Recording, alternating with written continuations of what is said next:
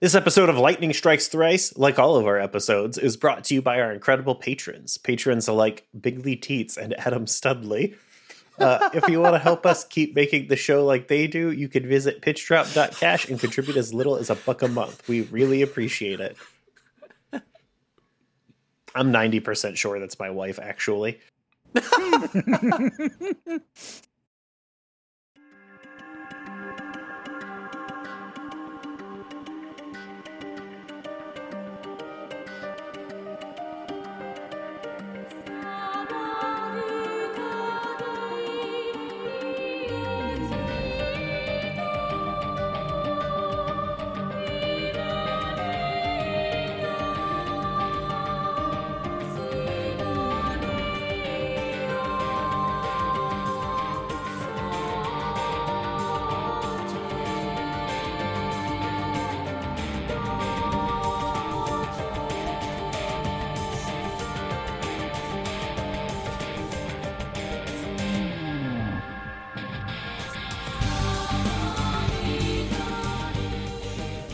You are listening to Lightning Strikes Thrice, the JRPG Games Club podcast that keeps floating right outside your orbit. This is season 8, episode 18, covering the end of Xenosaga 3. Get your genies ready. I'm your host, Chris Taylor, and my pronouns are he, him, and with me today is. Sybil Arnett, she, her. Ryan Beatty, they, them, still my birthday. Matt Marcus, he, him, not my birthday. No one's impressed, Matt. Fuck off. Someone tell me what happened last episode.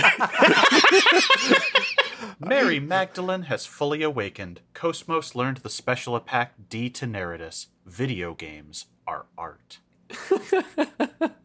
All right, you want a real summary. As the party descended into planet Michtam, Jin and Margulis faced off in a final duel, where even in defeat, the cultist swordsman went for one final assault, committing seppuku in his robot as he told the elder Uzuki, You've pushed away everyone who ever understood you. Enjoy being alone for the end of the world.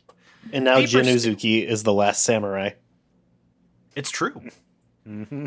Deeper still, three forces fought for the soul of Shion Uzuki. The godchild Abel, revealed as an avatar of U-DO, Nephilim, trying once more to keep Shion from going off the deep end, and Cosmos, standing nearby to support the Mariankind, as we saw her past as Mary Magdalene, a past connected to her successor model, Telos, who desired the soul within Cosmos for her own awakening. One battle later, we're traveling with Mary, Mecha Mommy, and continuing further into the crystalline halls of the underground ruins. I don't love the phrase Mecha Mommy. Yeah.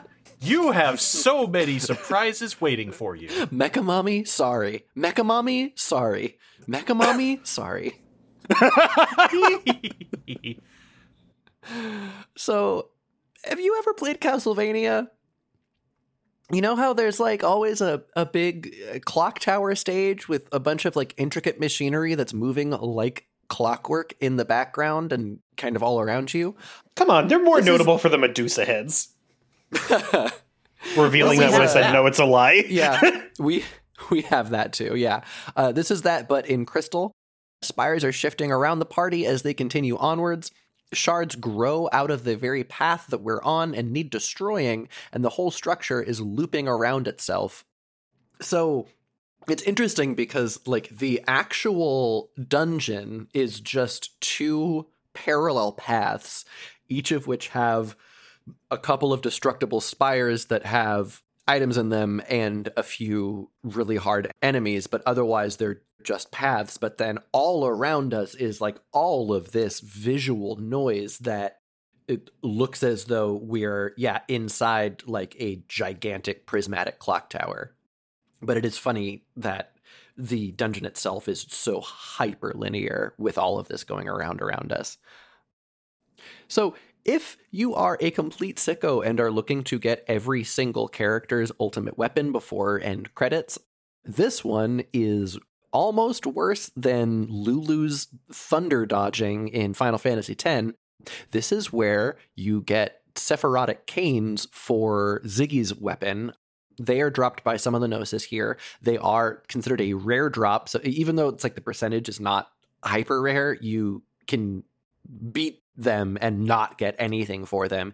And in order to get Ziggy's ultimate weapon, you need to farm 99 of these Sephirotic canes in these two pairs of parallel hallways, which is it's not worth it, folks. It's not worth it and it's not fun.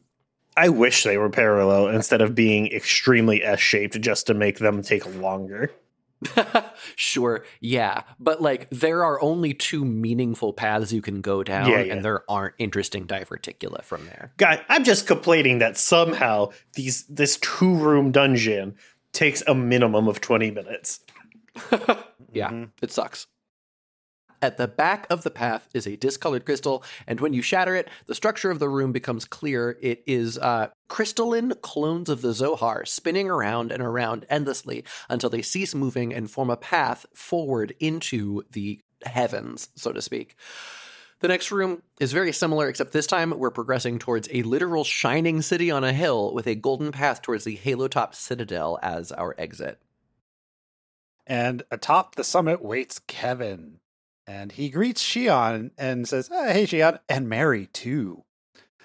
So Shion is a stammering mess, and he just comes on all soothing, saying that she doesn't need to be afraid or unsure anymore. I'll give you all of those answers. And uh, Sybil and I start thinking about Mimi. Mm-hmm. uh-huh. Uh, no one else will get that. Listen to Boku no Stop Free. And he says that when Michtam fell, he too was lost, seeking anything to rely on, unsure of himself. And he said, That's when he appeared before me. And Chaos interrupts, Wilhelm, you mean? And Junior's like, The Vector CEO? What does he have to do with any of this? And that's one of those. That's the what we're all thinking. you know, it's lines like that that it's like it sounds like it's Scooby Doo, right? I mean, Wilhelm kind of is the Scooby Doo villain. It was one of the least inelegant ways to remind you of what's going on. Yeah. hmm yeah. uh, but Kevin ignores them both and continues. And we cut into a flashback of the only time Wilhelm has ever towered over some anyone ever in his life while he's there hanging out with Kid Kevin. And Wilhelm says, Because of a certain phenomenon, our world is on the path to destruction. The universe is slowly but surely being destroyed. No one can stop it, even if they had the power of God. And then Kid Kevin says, Hey, do you have any candy? I'm eight. But actually, what happens is he's not worried about this at all. So Wilhelm continues saying there's a way to halt the destruction. And Kevin goes, Eternal recurrence. Uh, and Wilhelm continues, If we are fated to die, then we shall stop our history at a certain point and restart it, and we will repeat that process eternally. Wilhelm asks the child how he feels about the world. What do you want to do with this world that drove you into the pit of despair? Reminder, he's like eight. Fuck off Yeah.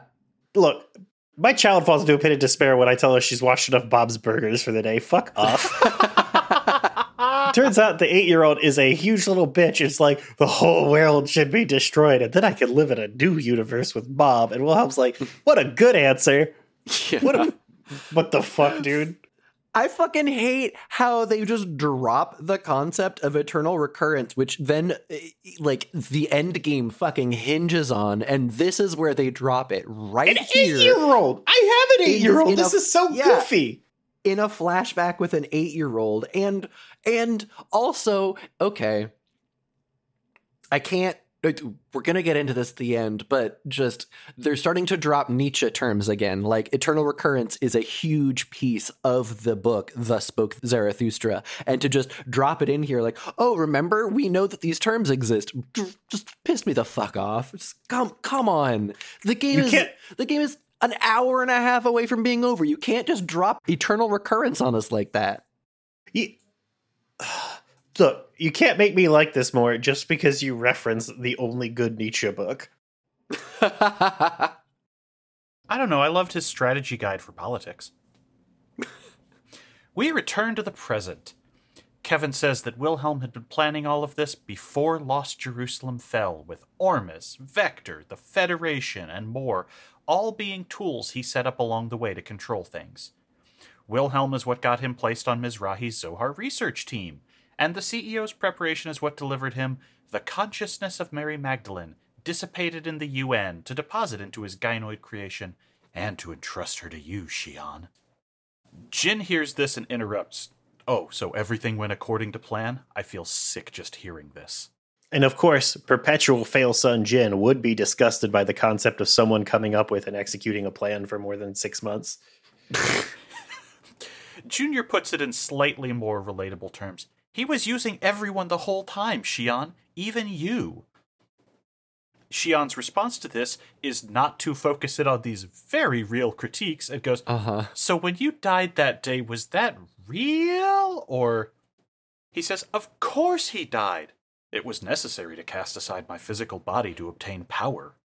Oh, and also it strengthened Shion's bond with Cosmos by removing himself from the equation, of course. Oh, what a little conniver. Mm-hmm. Junior considers shitting. Okay, now I can't make fun of it. I did too. Consider shitting on Kevin. Junior considers shitting. Damn it! you Would, would on Kevin? Now we can't. Would Kevin consent to this? yes, yes, he would. yeah, yeah, he would. Upper All decker according me. to plan. upper decker me for power. yeah.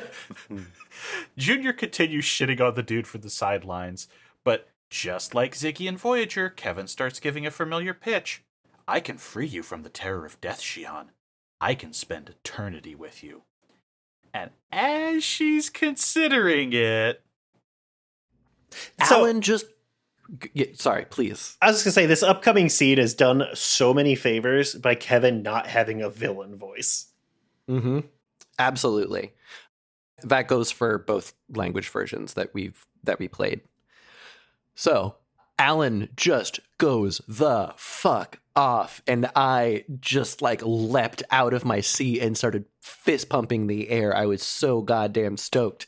He says, How can you say any of that? You try to make it sound good, but in the end, all you were doing was using her.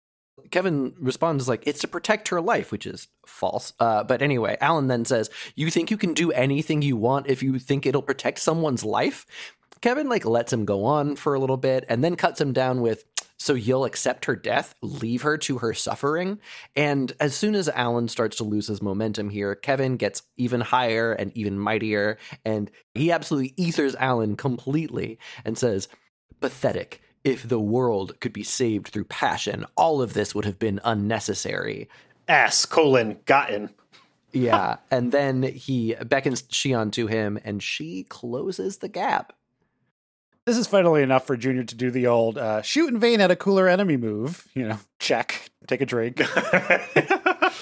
but this time, Shion whips out her arm cannon and shields Kevin. Let's go. Also, I gasp.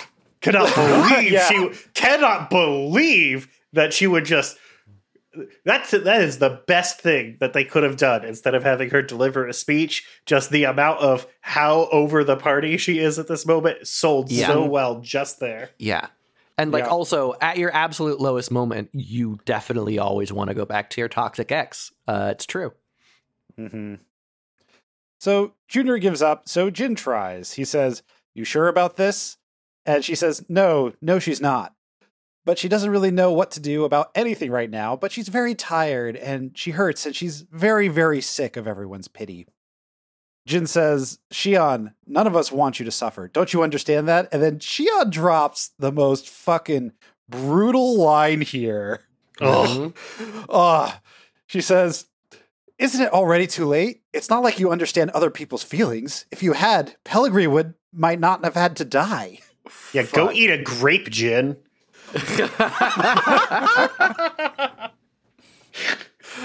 Oh God. And everyone just goes, Ooh, Shion, no, you didn't just say that. E- Except for Mhm. Jin. Jin seems to take it on the chin. And then we again back to cutscene land, and Jin's just like, "Are you serious about this?" And Shion's like, "Yeah, I'm going with him. Don't interfere anymore." And then Jin takes a heavy breath, draws a sword, and starts advancing on Shion and says, "No matter what happens, I intend to do what I must to save our world. Make sure your decision reflects that." And Alan and Momo are like, "Yo, what the fuck?" And Jin's not. Uh, Jin refuses to back down on this. Kevin tells everyone to go fuck themselves, saying, She's made her choice. Your roles are over. Obey the word of God. I'm gonna pass fucking papist. This gets Junior pissed enough that he draws Well, it says, if that's what this is, then I'm not holding back. I'm bringing you with us, even if I have to beat you up. I just had the most cursed thought of how much worse would the Red Scare the Red Scare women would be testaments in this universe. Oh, yeah. Oh, yeah. God. Ugh. Mhm. I actually threw up in my mouth a little just saying that. I don't know. It, sorry, I'm imagining Heinlein, but with Amber's voice. Sorry, they, fucking one of them. One of them is like the Milshins. Just- sorry, I'm sorry. The Milshins are just cucked. D- Dasha is now like pu- like just like one hundred percent off the deep end Catholicism cosplayer. that's who's- the joke. It's oh yeah, I know. It's so fucking. It's so weird. It's so weird. I don't. I'm so uncomfortable. Yeah. Absolute Look, disaster. you humans. can't be. You're not allowed to be a little Catholic. It's either you only show up for Easter and Christmas, or you're extremely Catholic. Yeah, as soon as you start doing the Friday thing, you're fucked. Well, eh, also as soon as as soon as you start saying, "Oh, the Pope isn't the real Pope, and we need to go back to Latin Mass because all of Vatican II was a mistake," after you're like, you know, in your late twenties, early thirties, and are famous for doing a podcast where you just like do a bunch of coke and talk about Camille Paglia all the time, like fuck off. I don't know who that is. Good. Don't. Oh, Good. great, Yeah. love it. Anyway, this scene is fucking incredible. By the way, this may be the best cutscene in the game to me. This whole stretch right here is like this is Unbelievable shit. I loved it. Mm-hmm. I love everything about this post Telos section before Zarathustra. Yeah. Everything here is good. Uh, Oh, ma- the, the piano. Let's go. Yeah, the music is like finally just unassailably great. It's it, there's not like oh there's some good stuff but there's bad mixing or like oh yeah there's a good there's a mix of interesting and terrible music. It's like no this music rules. Also yeah, Xenosaga three is better when it is about the battle for Shion's soul. Like every single time that they focus on you know Shion as this tortured conflicted character, it's a better game. I tried so desperately to make this event a way to break up episodes as a cliffhanger, but there's no break point. There's no way to. Yeah, It- yeah, I it would just it. be. It would just be secretly trying not to talk about the end of the game for two weeks. right. Yeah. But also, it's just such a good hook to bring people back. Oh, Shion just joined a boss battle against us. Mm-hmm. This battle is a gimmick. Looking at either boss's HP will reveal that fast. They're both under 10k. You can steal Shion's past mm. outfit from her for a very weird last second costume change, which is only topped by the fact that you can steal another one from Kevin. It's the white shirt from after they fuck. It uh-huh. gives Let's you go. no armor, no stats, luck plus 60 to take the joke a level further. Very good. Oh, it's so funny. Anyway, Shion will uh, just do little protests throughout this fight as she tries to whoop down on usually Jin, and Kevin is dispassionate as always. I have never taken him out first because she's more fragile, so maybe she powers up if you do. If you take her out, Kevin's waves surge, and his attacks upgrade one tier. This battle should never take you more than like five minutes. So one interesting thing, uh, after you beat the game, you get the uh, the model viewer. Shion's shirt outfit that you steal here isn't in the model viewer, which I thought was interesting. They had Hmm. all the other models of her, including the bathing suit. Uh, but you know, I actually, I actually beat Kevin first this time because what happens? like s- spoiler for like my whole thing is I just keep casting Rene Kaiser over and over again. It does a shit ton of damage. It destroys bosses immediately. I didn't want to do that here because I thought that you had to keep Shion alive like it was Rinoa in Final Fantasy VIII in the Adel fight. Mhm. Like you couldn't Mhm. just attack everything. So I was like, all right, let me focus fire on Kevin. She kept attacking Jin, and I actually gave Jin the like whatever the move is that gives him auto counter. Mhm. And so he was doing a lot of damage to her when I wasn't trying to. But yeah, Kevin just like kneels down and then she has a line saying like just leave us alone and then that's it. There really isn't anything much different. Uh, she if says that ends up anytime when she crosses a health threshold. yeah. So not Even a I had to do this interesting fight, three times. What? Uh, dude, I got RNG'd out by the next fight a couple of times. Just oh, okay. boosting into multiple AoEs, critting every time, not good. Yeah. Mm, Yeah, You can the get Kevin- the- bosses cannot should not crit. It sucks. Yeah. mhm.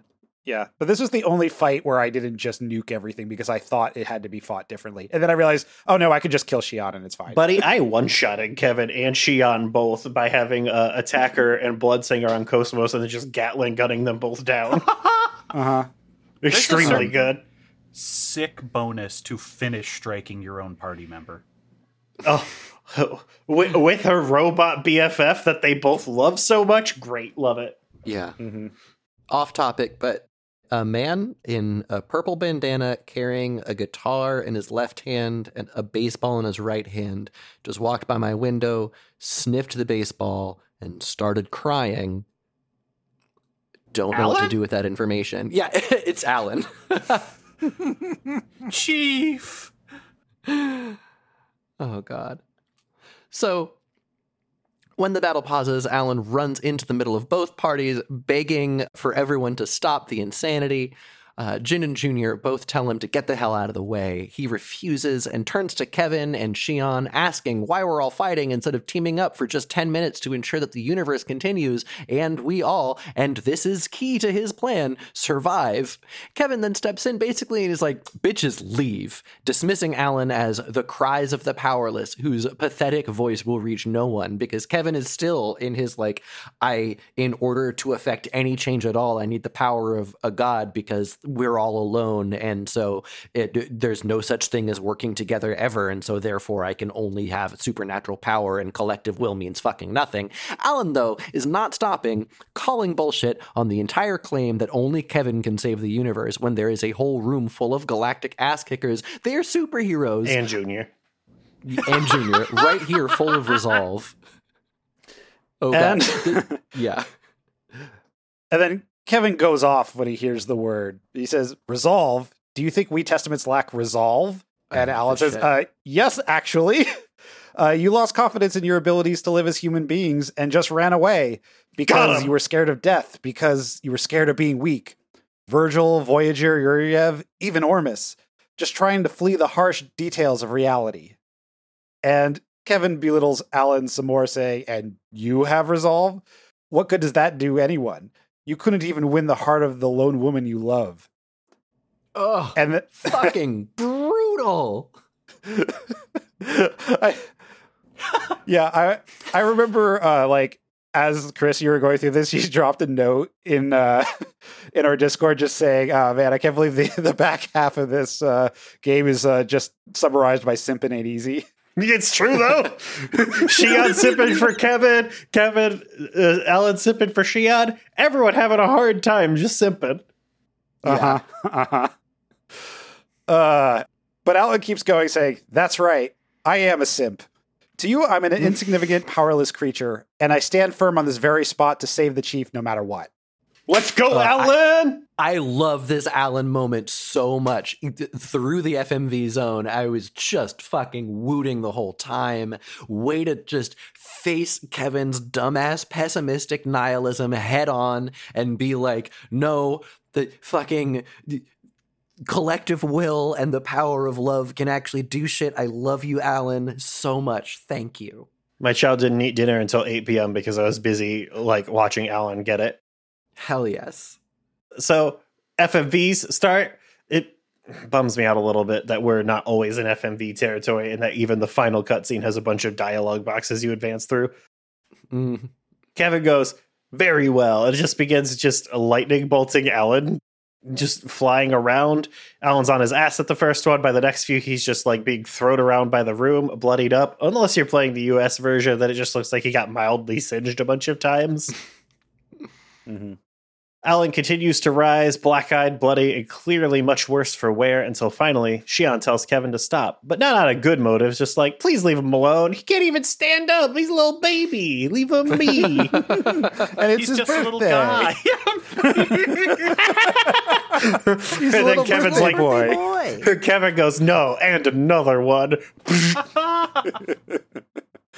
Uh, I just uh, look.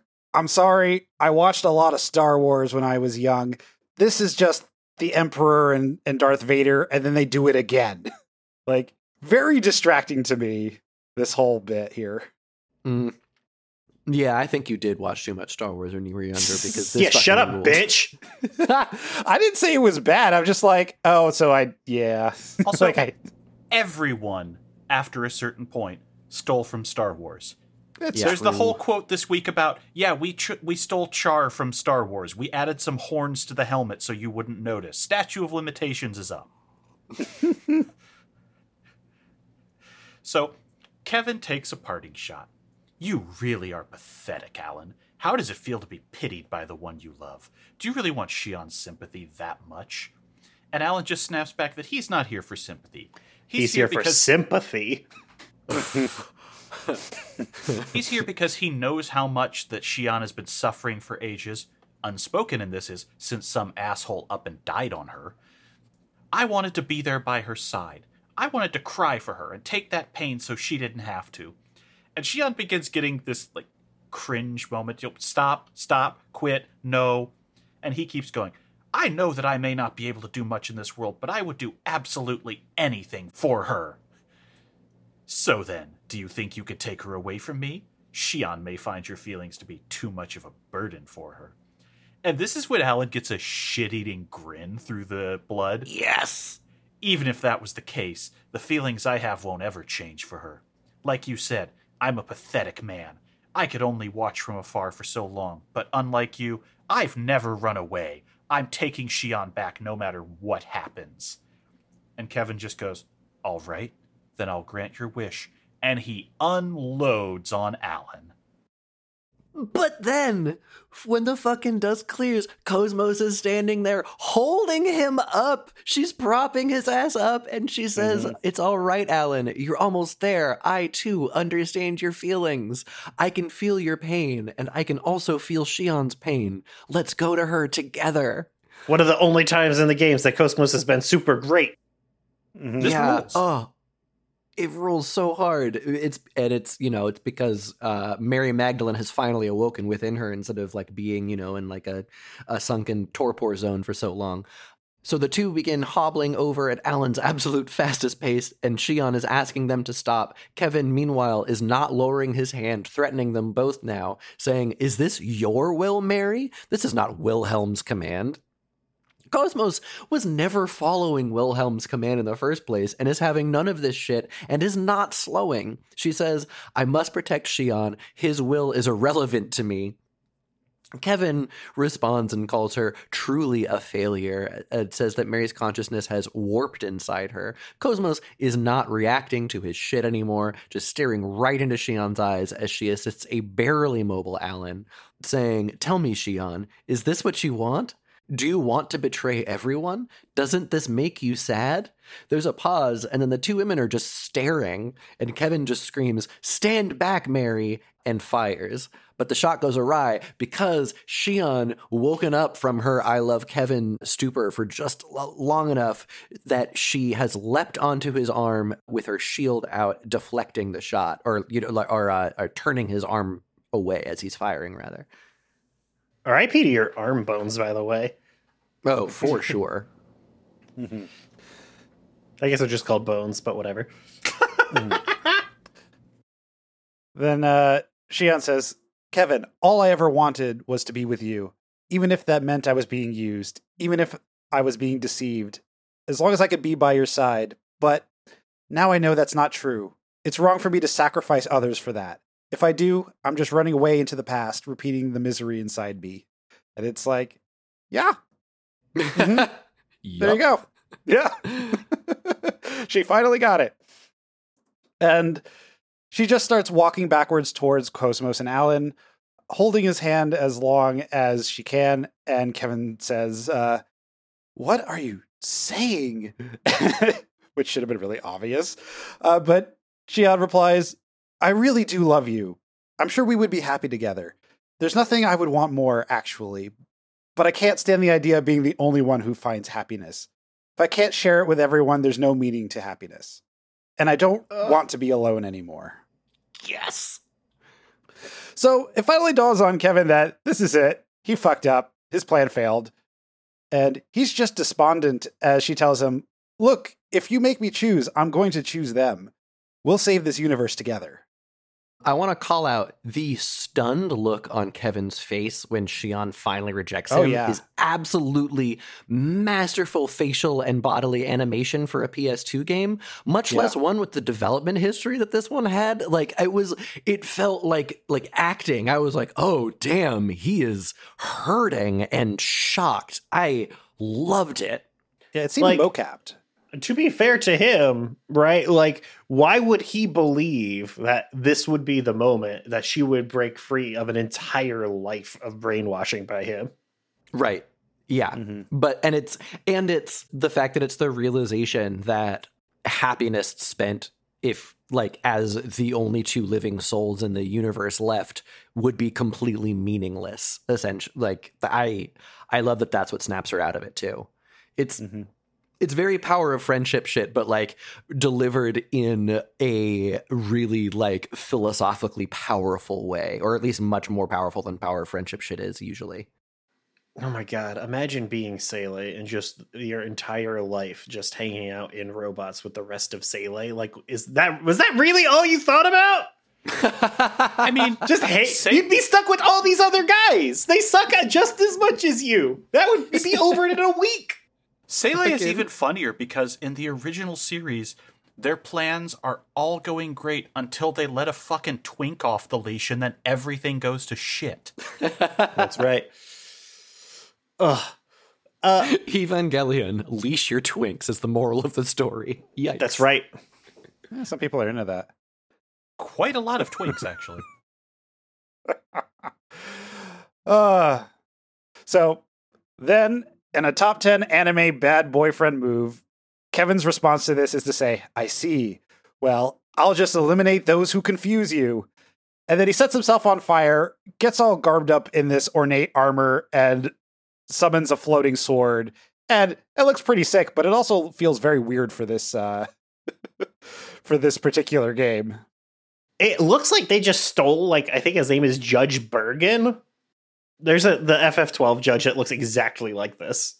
This reminded me of you know in Persona 5 when Crow goes like evil for the boss fight. Like it reminded me of that actually. Oh my god, how do I remember that his name is Judge Bergan? Oh my god, it is the guy. Okay, yeah, this was a few months after FF12. All right. First time in my life Chris Taylor remembers anything and it's the least important thing possible.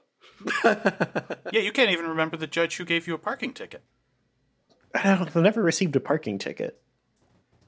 Well, that's because Anyway. you're a law aligned little bitch. Look in recording text. It is exactly this. Yeah, I Yeah. think it's the helmet that mostly does it. Oh Like my god. that helmet. And the neck thing. This is a, this fight is a very defensive battle here. Kevin is the hardest hitting on foot enemy in the game, has hella buffs to throw around, immune to all status debuffs, and just loves to do curse.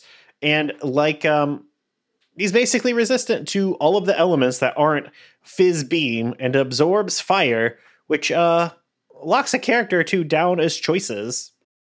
If you have anti revenge here, you could get around how annoying he is a lot of the time, but if you want fireproofing is probably better. The way the thing I did here was just to um out DPS him because the this is the fight where I figured out, oh, you can trigger double off of revenge.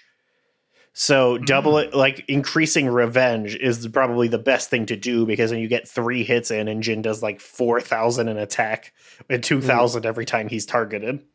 God. Yeah, I think Jin's ultra spell is the is the most powerful of all of the ultra spells. Yeah, well, um, yeah, him, Momo, and KOS-MOS have the best one because the other two learn Blood Mhm. Dancer, which is just like if you did three offensives in a row. You realize everyone Well- gets two of them, right?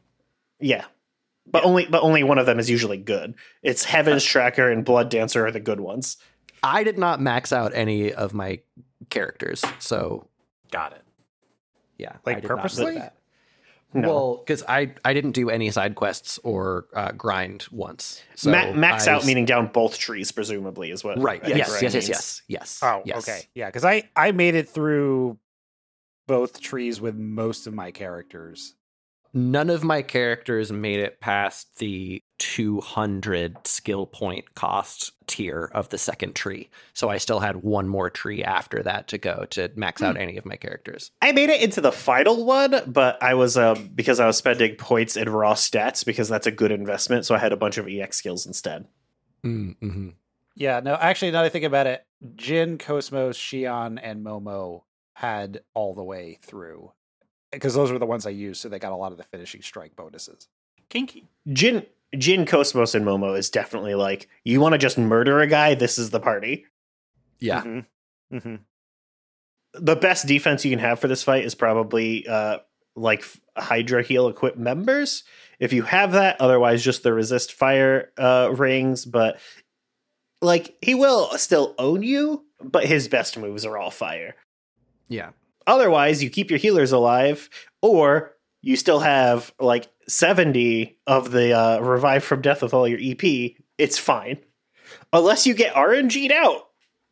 Because Kevin loves to boost. Yeah, let's just. Talk. He has a lot of phase shifts, which are Yeah. brutal status changes. Halfway in, he preps for a special attack, Immoral Meridian, and I don't think you can survive this without one of those aforementioned accessories, even defending. Massive single target fire damage. If you have the guard boost, it's. Oh, Immoral Meridian. No, that's just a one shot no matter No, what. I, even I guarding. think Mhm. that's just a kill without a fire resist. yeah. Without a fire resist, even guarding, you're taking like 70k.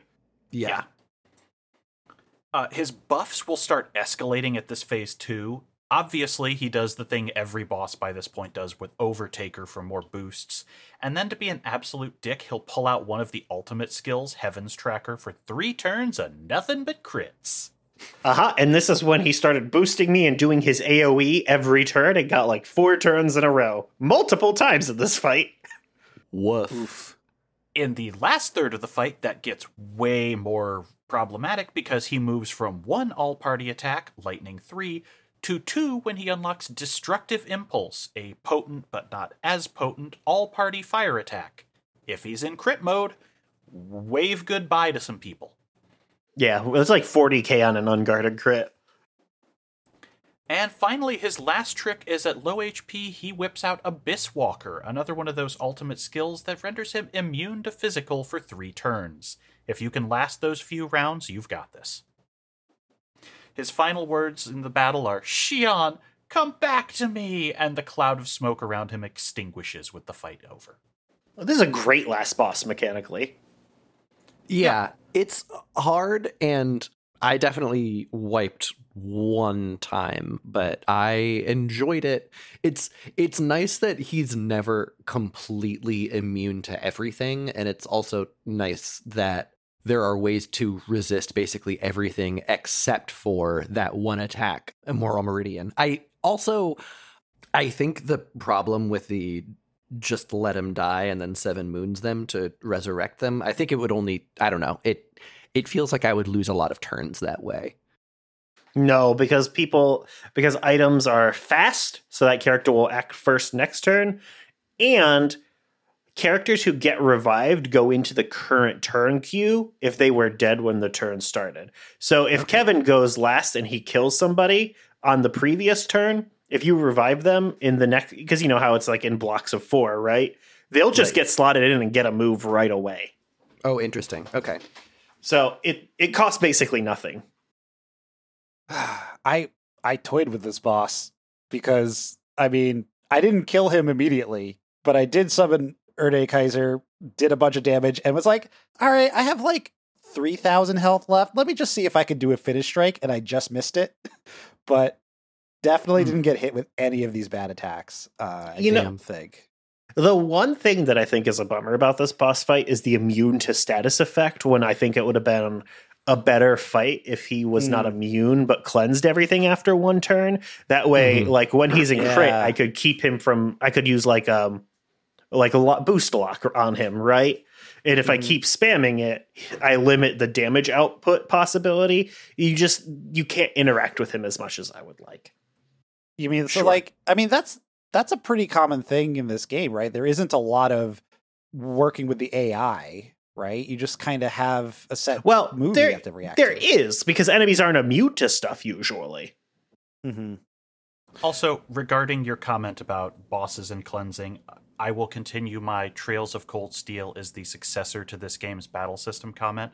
Mm. In that game, statuses, debuffs, etc., huge part of things with the strategic layer of the battles. Bosses have an innate ability where they can only be afflicted with them for one consecutive turn. It's Right, actually that's an- the ideal. yeah, that's a really good way to make it so you can't just cheese them, but they're still useful.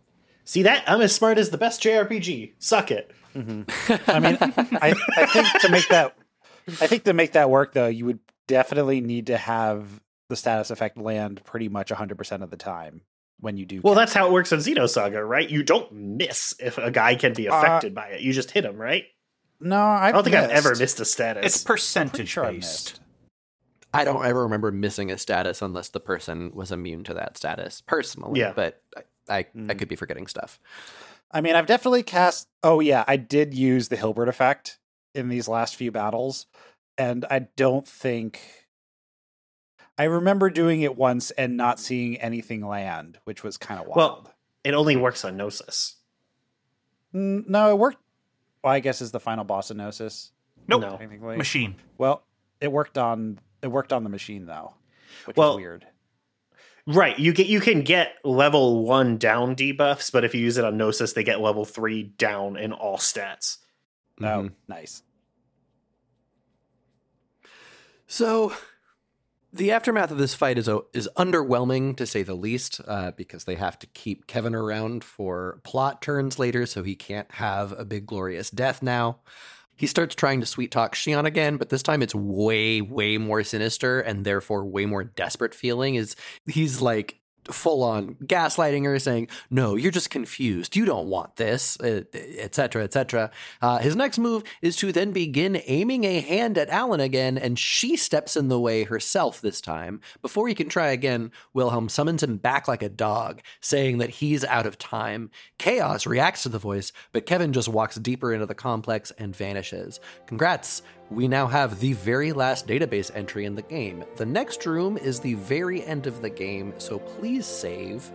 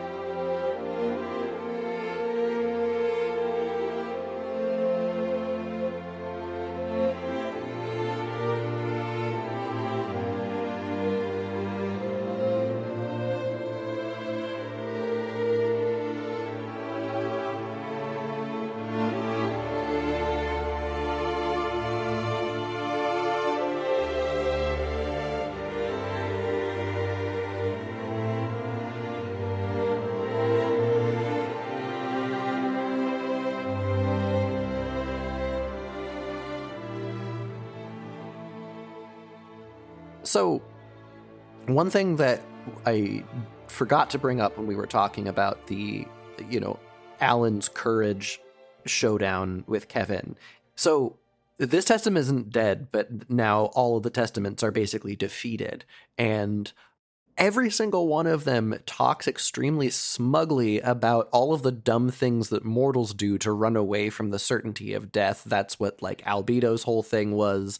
You know, Kevin talks about how humans are powerless and we do such dumb things to escape. But like also all of and this is the thing that Alan points out so well, all of them transcended death specifically because they were cowards who didn't think they could do everything that they wanted to do with just their own mortal power. So, in conclusion, all the testaments are chump made. Thank you Yeah. for coming to my TED Talk.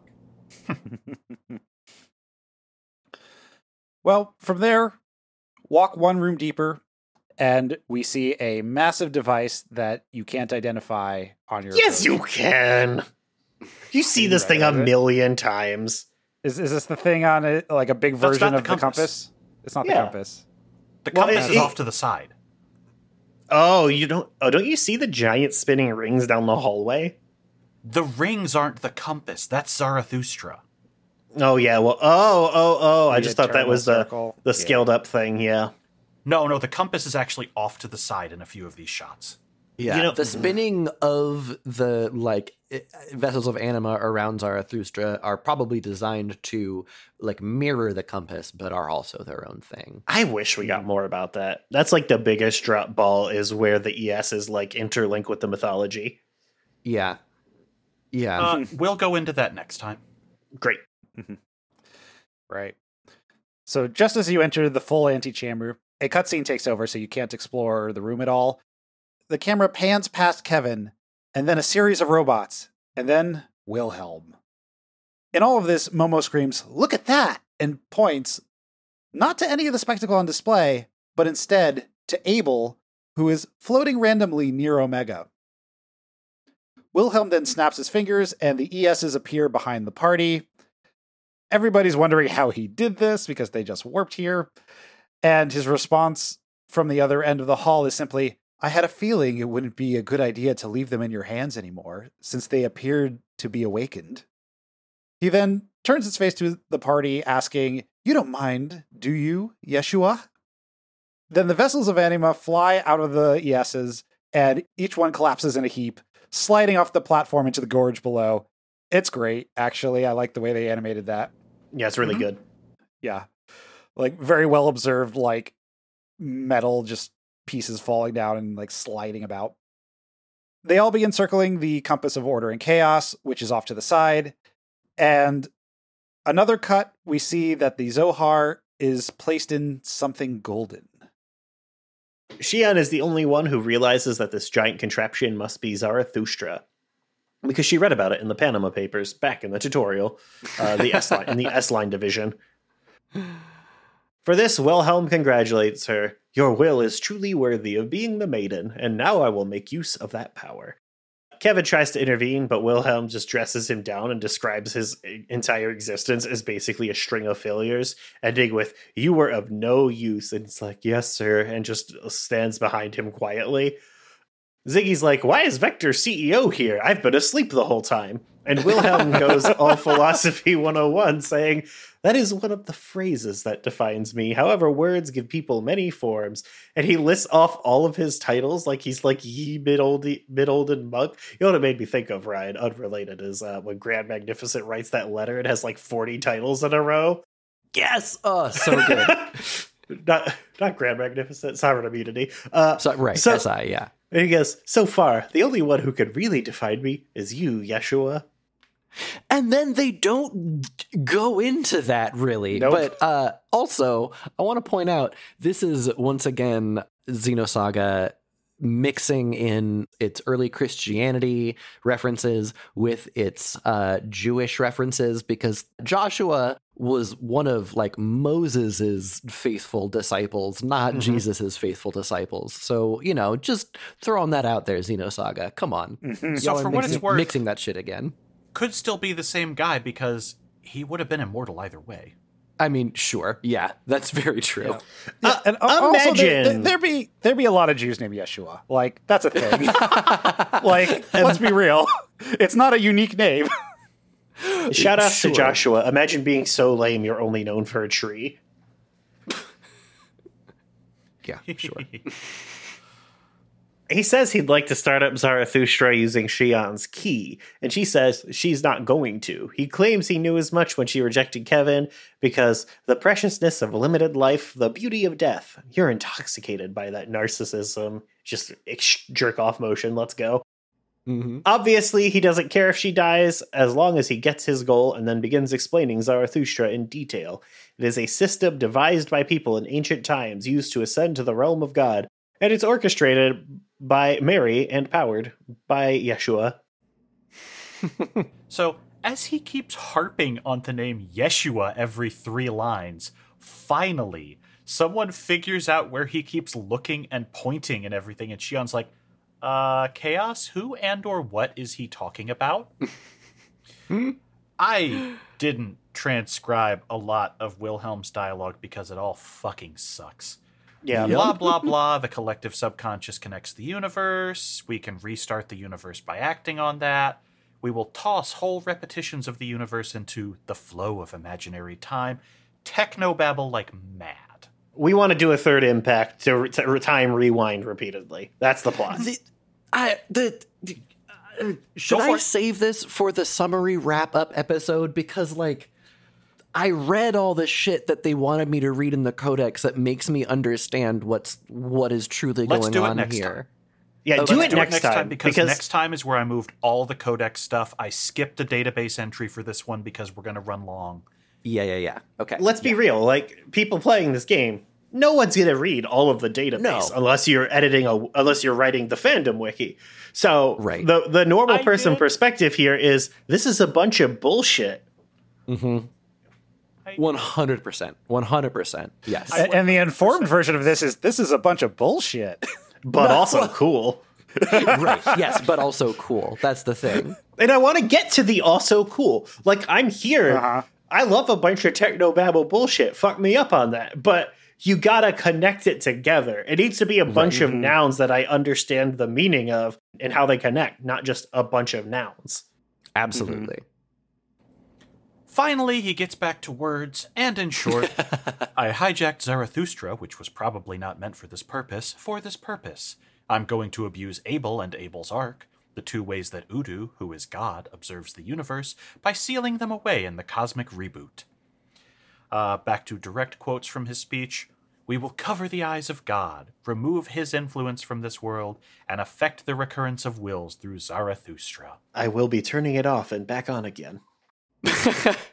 this is such a big fucking amount of power to entrust yourself to do. It like the he's trying to be this like very removed like well that you know he's he's it's he's he's kind of trying to be sovereign from the mass effect series of like this is just simply my duty. This is just what i have to do in order to save the universe. But like this guy made the decisions to entrust this power to himself and to like keep keep the realms of God and man safe by keeping them apart by covering the eyes of God. Like that's that's uh that's a pretty big fucking deal to do there, my guy.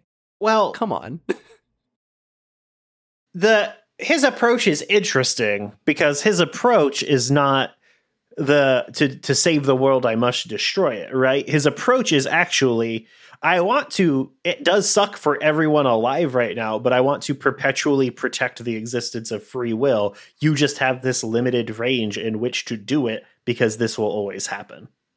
It's not purely a villainous motivation, right? It's just it removes the agency of is this what we really want? Well, and it yeah, like sure. I We could go into this next time. I mean, there's also self present. I mean, there's Well, we can, we'll get it. We'll get into this when Yeah. chaos speaks later, because Yeah. they're basically like, this is the same perspective. It's just you should let people pick if this is what they want to do. uh, yeah, yeah. Uh, I suppose. Yeah, we'll we'll get into it. Yeah. Do you want to leave the goo or not? Uh, the claim is that the maiden is needed for this to start Zarathustra, and Mary can lead the wills of the universe to the device. Shion, for a second time, stresses she is not going to do this. Plus, mankind doesn't want this. It's why they're all fighting to survive in the moment as we speak. And Wilhelm gets a little smugger. Oh, you sure? There's a lot of people right on our doorstep who want to reject things and return to the old ways. Jin is the first one in the room to put together the Gnosis. Turns out, they are all people who are so against fading away or returning to the collective unconscious that they seek a nihilistic desire to restart everything at all costs for that fleeting hit of life. It turns But- out the tradition they embrace is being like primordial goo monsters. Yeah. Wilhelm finishes monologuing and says we need to get on with things. Shion, get in the circle. She gives him the bird, and so And so we're back into FMV world again. Uh, the cool zone.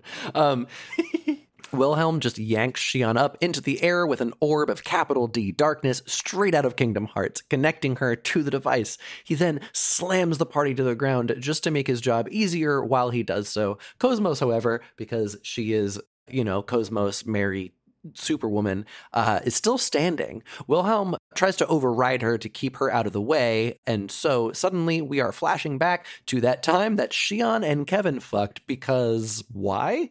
Um, apparently, this is a way. Uh, this is the way that she's reaching out to Kevin in the moment to ask for his help, which works, which is so funny. Just like, hey, hey, remember remember that post nut clarity we had that one time? Well, Well, this I is like a, this there. is a much better scene. Also, like the the framing Yeah. here, like the like the the setting, like the looking out at the stars and stuff. It's all like this is much more tasteful than it's been before. Like I like this scene mm-hmm. Ab- actually. yeah. no, it's very good. Yeah, no, sorry, I we're I'm it's just so rushed. Yeah, yes, it I'm talking rushed. about it jovially, but it is it is good. Yeah. It is emotional. And the, but the thing is, I mean, you could tell also they are reusing a scene because this is really the only time we've seen Shion and Kevin act as a couple or like have any like intimate or private moments, right? So like of course they're going to go back to it. There was that time she held his corpse. moment. That was pretty intimate. Yeah, I mean, yeah, and there was yeah, also that a runs in fluid the Mary exchange, family. and also there mm-hmm. was a fluid exchange there too, but it was very different. Wow, wow. Blood play, non-con. Hey, we have an episode title. Oh God. Okay, Kevin, because the psychic reach out worked. Um, almost called it a psychic reach around. Um, It's like- I So see because Ghostbusters. it's bustin', Uh, bustin', bustin'. because the psychic reach out works, Kevin just walks up from behind Wilhelm and karate chops the man's entire arm off. Let's go. It's fucking rules, and there's no blood in either version. Wilhelm sniffs and says, satisfied. It seems like Wilhelm also expected this the betrayal, some act of lashing out for Shion, and so is like, yeah, yeah, the, yeah, you were expected to do this. And Kevin is absolutely speechless. Is like, wait, you knew? Wilhelm just goes, well, yeah, you never wanted order for the universe, only your own personal desires, an eternal world for the two people in love. And so he grants it in a monkey's paw fashion, linking Kevin's form to Shion's as he tortures her and thus the both of them and is like, you know, yeah, sorry, yeah. It must suck to be a monkey and always have a monkey's paw. Two of them. Uh, so he orders Mary to bring Shion to him because she will suffer endlessly, not permitted to die, and only you can release her. So KOS-MOS walks over, gently removes the pendant from Shion's neck, and walks onto the dais beside Wilhelm, and then she crushes it in front of him. Hell yeah. it's just it's amazing that so much of this plan was uh, built around this uh, tiny fragile object. Although I guess KOS-MOS is strong enough that she could break crystal pretty easily. Yeah. Yeah. But hilariously, he starts doing the "You fool, you've doomed the universe" speech, and she doesn't even respond. She just walks back down to check on Shion. And then we cut to her face where her eyes have returned to their normal standard red, telling him Mary is not here right now. Beep. Mhm. So this is all made better by the giant vortex that is opening up in Wilhelm's stomach because Kevin has stopped holding back as well and just shoved his hand through Wilhelm's abdomen. Fuck yes. Yeah. I, how is this shown in the in the original? Because like in the US version, it's just a bunch of white light coming out Oh of no, it. it's a it's a bunch of white light in in the Japanese version. They just too. cut around some of the angles. Like Yeah, you don't yeah. get a clear shot. You just see there's this glowing hole. Like uh Mm-hmm, whenever Albedo had a limb ripped off in the first game, that sort of light. Gotcha, gotcha. Yeah, a whole lot of people putting hands through other people in this Mhm. series. Well, he learned it from watching Albedo. Uh, This is what you testament do to tiny people. Wook. Oh, Kevin that was tells- too much. What? No, you're Oh, right. sorry, Sorry, everyone went silent. Yeah, you, Oh, it's you because you roboted, roboted Mr. out. Joke. Oh, thank God. Don't worry, it'll Matt, be on Matt will, recording. yeah, Matt will be upset about it later. Kevin tells him it's time to go. We've been rejected by this world and them. And Wilhelm, not a big fan of that, goes, Humans? I mean, your humans are rejecting me? They don't understand how precarious this universe is, this frail world standing on a single thread. And Kevin just goes, I don't know, man. They're like, they got here on their own, and they seem pretty determined to walk that line under their power. And uh, Wilhelm denying the agency of humanity.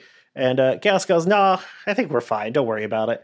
And uh, Wilhelm says, I didn't expect to hear this from you. And Chaos says, The world is more flexible than you think. Even now, ripples are spreading through the whole universe. Wilhelm makes mention of Chaos unleashing his powers and challenging his fate. And Chaos says it's quite doable, especially since I'm not alone and my friends are here with me. Just. mm. But Wilhelm gets the last laugh, and we pan back to Abel upside down and screaming inside Omega. The robot is floating in front of the Golden Circle Zarathustra now. Suddenly, there is a black energy whirlwind swinging around, and the ESs are swept into it from the chasm below. Then the compass, then the platform, Zohar and all. Zarathustra was not activated, but it has been charged by all this bullshit. And Kevin pleads with Wilhelm to stop the system, but he's just like, to what end? It's out of control. The entire universe will be consumed in this power, within these countless wills that reject each other, having nowhere to go. The mechs are all beginning to absolutely wreck one another in the chaos. Kevin starts trying to swallow the energy into himself, with Wilhelm saying it'll destroy him, wipe him from this universe. Kevin is fine with it and is like, oh, well, I won't be the only one. Whatever he's doing, though, it is stabilizing the chaos. The ESs go limp once again, some flung above the party's heads, as Zarathustra, the Zohar, Omega, and everything else forms one terrifying hole in the center of the vortex. It's enormous, but it's kind of hard to parse. I mean, it just looks like a mecha that's being dwarfed by a plate behind it at the end of the day. It's busy as fuck. It's extremely it, busy. It is it is somehow more busy than like Orphan was. Yeah. Mm-hmm. Chaos and Kevin both urge Shion to get up, smash the system, literally, while they have this chance. Chaos says, The future isn't set in stone. With the power of your wills, you can shape it into a future you desire. That's a pretty good chaos.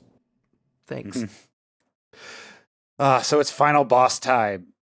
Now, this isn't, isn't the most challenging battle because uh, if you did any of the optional side content, this isn't quite at that level. You don't have a million HP like with Omega Id, or neither is it as complex as the Kevin fight was. A uh, giant boon to this battle is making sure that someone has an accessory or an ability to display enemy stats because uh, when the battle begins, Zarathustra resists everything but physical. So you want to do what you can to build a break gauge because uh, while it's a nightmare to get there, the ability to take a few rounds and uh, kick the boss at its teeth goes a long way. The only major threat in the first chunk of this fight is Transvolans, which is an all party physical attack. Like all of Zarathustra's attacks, it rockets your break gauge upwards a lot uh, when it connects. Uh, your signal that it's about to switch gimmicks is that the core begins to gather energy. You get a message. And uh, this means that it's preparing to use Embryon, an all target, low damage, massive break attack. Afterwards, Chaos of Zarathustra kicks in, and this is where things will go south if they ever do for you. Because here, it swaps most of its attacks in this phase, using an attack called Compto Trio to change elemental resistances uh, very frequently. And uh, a good tip to do if you're able to is use Blood Dancer or Heaven's Tracker and just use it to absolutely pound the mech when it has a weakness you can abuse. And Zarathustra then later gains the ability to nullify turds because chaos, I guess.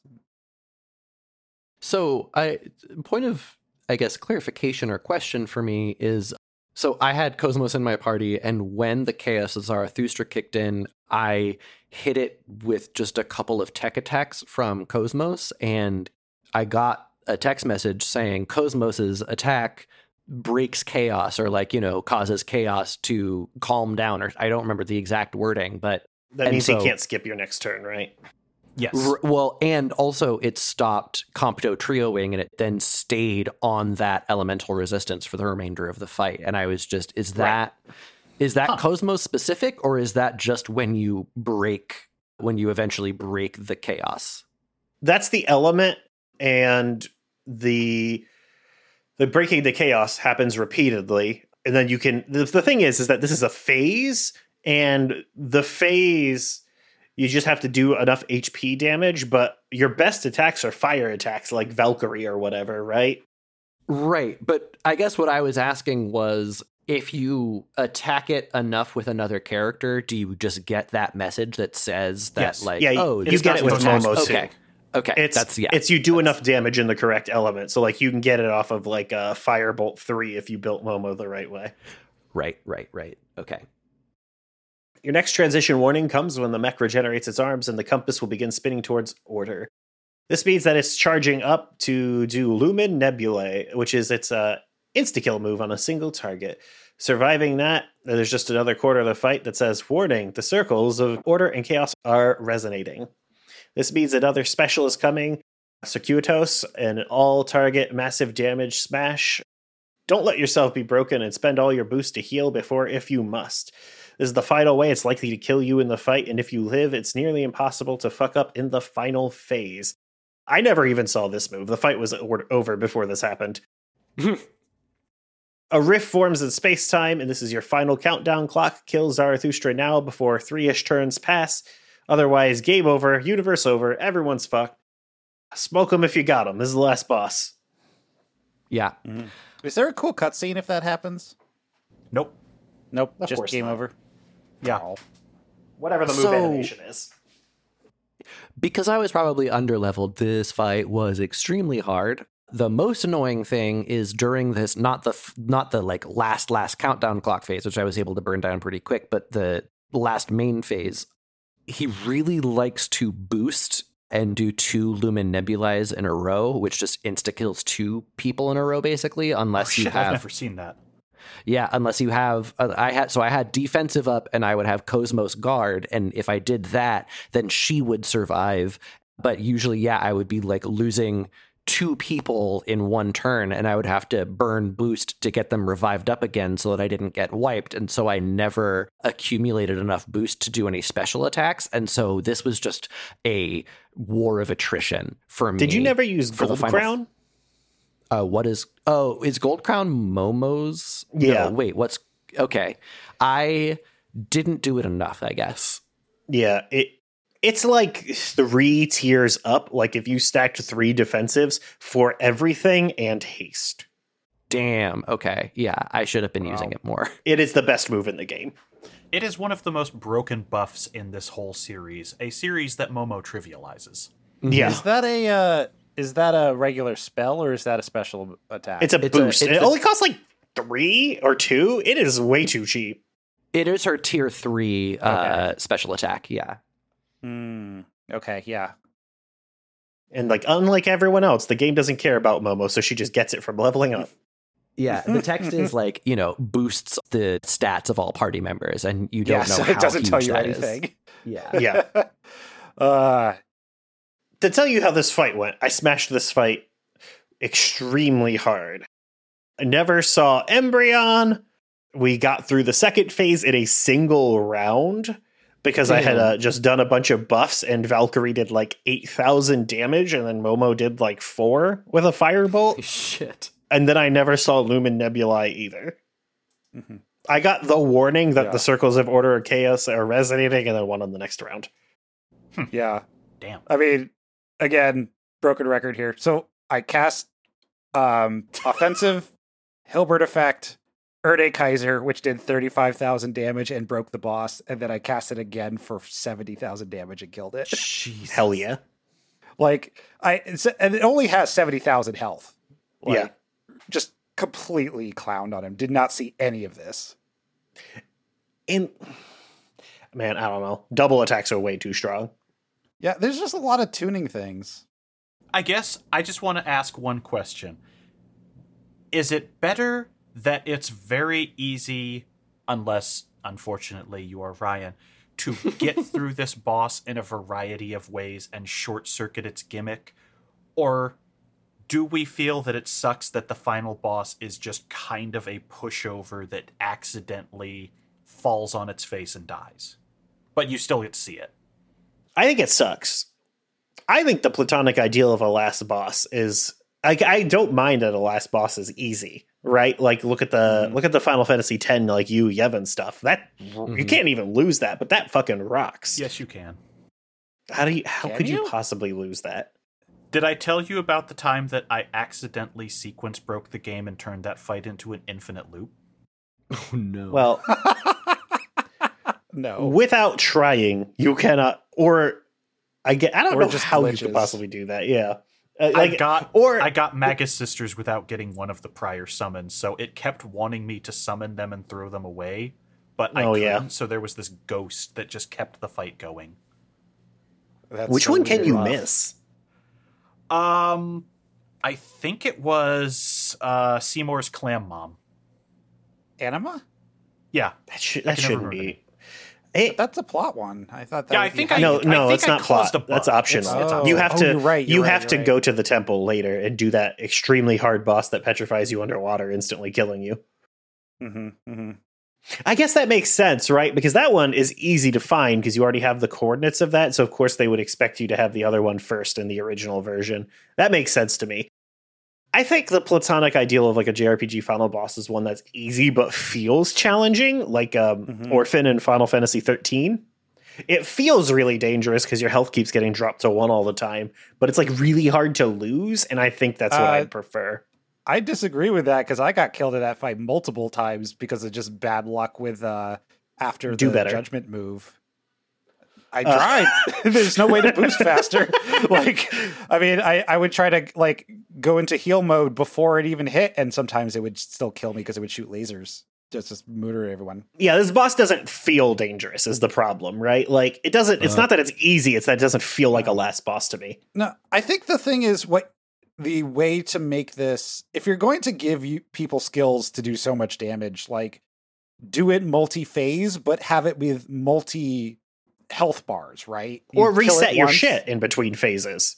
yeah. Yeah, or do do something else. Yeah, because like Safer Sephiroth versus that last victory lap fight. Yeah, it does. Mm-hmm.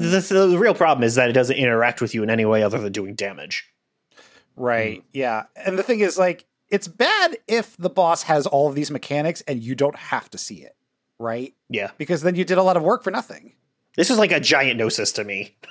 Yeah, I had a very, very different experience with this boss because like it casts Misty and Rasp a bunch, which either Yeah, it like That's annoying. debilitates your ether or your um tex and I was like constantly having to revive my people Mhm. and then EP them up and everything. It, this was this was a Yeah. very hard boss fight for me. Oh yeah, I I totally forgot to mention that part of the reason why I abused Erde Kaiser Sigma so much was because of Heaven's Door. Because love to have every single thing in the game cost one EP, Mm. like Mhm. super overpowered. well, even without that, you have so much EP to come by. So, like, let's say, Yeah, let's say that I wasn't Chris Taylor, right? And I didn't buy, and I didn't do the item jank that I did. This fight, you still have infinite HP because, like, uh, all of the characters in the best party can learn recover EP, which costs 18, and it restores a certain amount of EP every turn for like 10 turns. It's basically forever. But the amount that it restores scales with your max EP. So, Mhm. like, Momo had like 400 and would get like 30 back every turn. It's like impossible to run Oh, out, okay, basically. yeah. yeah. I never got those skills. I never spent it because they were very expensive, and I'm like, I never felt a squeeze for EP in a fight. So, also, a thing that we haven't mentioned is that there are multiple pre-raised skills like best ally or safety, which I, di- I did not bother with those because it would take three turns to do. And the best way to not die is to kill the boss before it kills you. Mm-hmm. Mm. yeah. So It- I- my problem was I re- my problem is that the only reason I ran out of EP bat is because the boss didn't kill me, so I didn't get to do seven moods. But you did you sell all of your like EP recovery kits? Oh, absolutely. Oh, I I stopped selling them because I didn't need the money. Uh, well, I needed the mo- I, I re- I needed the money to um because I bought every ES weapon available just to have the maximum amount of configurability to play with it. I needed to sell all that shit near the Yeah. end to uh, get the KOS-MOS Gotcha, weapon. gotcha. Yeah, and you ended up not needing to do that at all. Nope, but I did end the game with exactly 69 seven moons. Hell yeah. nice. Thematically cool boss, mechanically extremely underwhelming for me. Well, what level were you at around Ryan? Oh gosh, um, I don't even know. I'm sorry. I stopped paying attention to my level number and was only looking at skill line. That's okay. We I ended at like 60 after Kevin, I think. That's about the same for me. I was probably a good six or seven levels underneath that at least. That makes sense then, because raw stats, um, Xenosaga is a small number in regard game in regard to raw Yeah. stats. I completely big dicked it with the secret shop. Everybody must go 99s on 99s. Hell yeah! Yes. Do you have more, Ryan?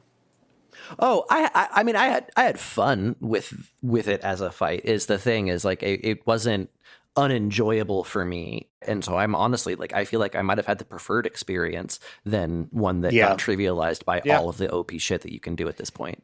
It mm-hmm. it was fun to fucking crush it, but it was also a little disappointing because that was it, you know. Sure, mm-hmm. sure.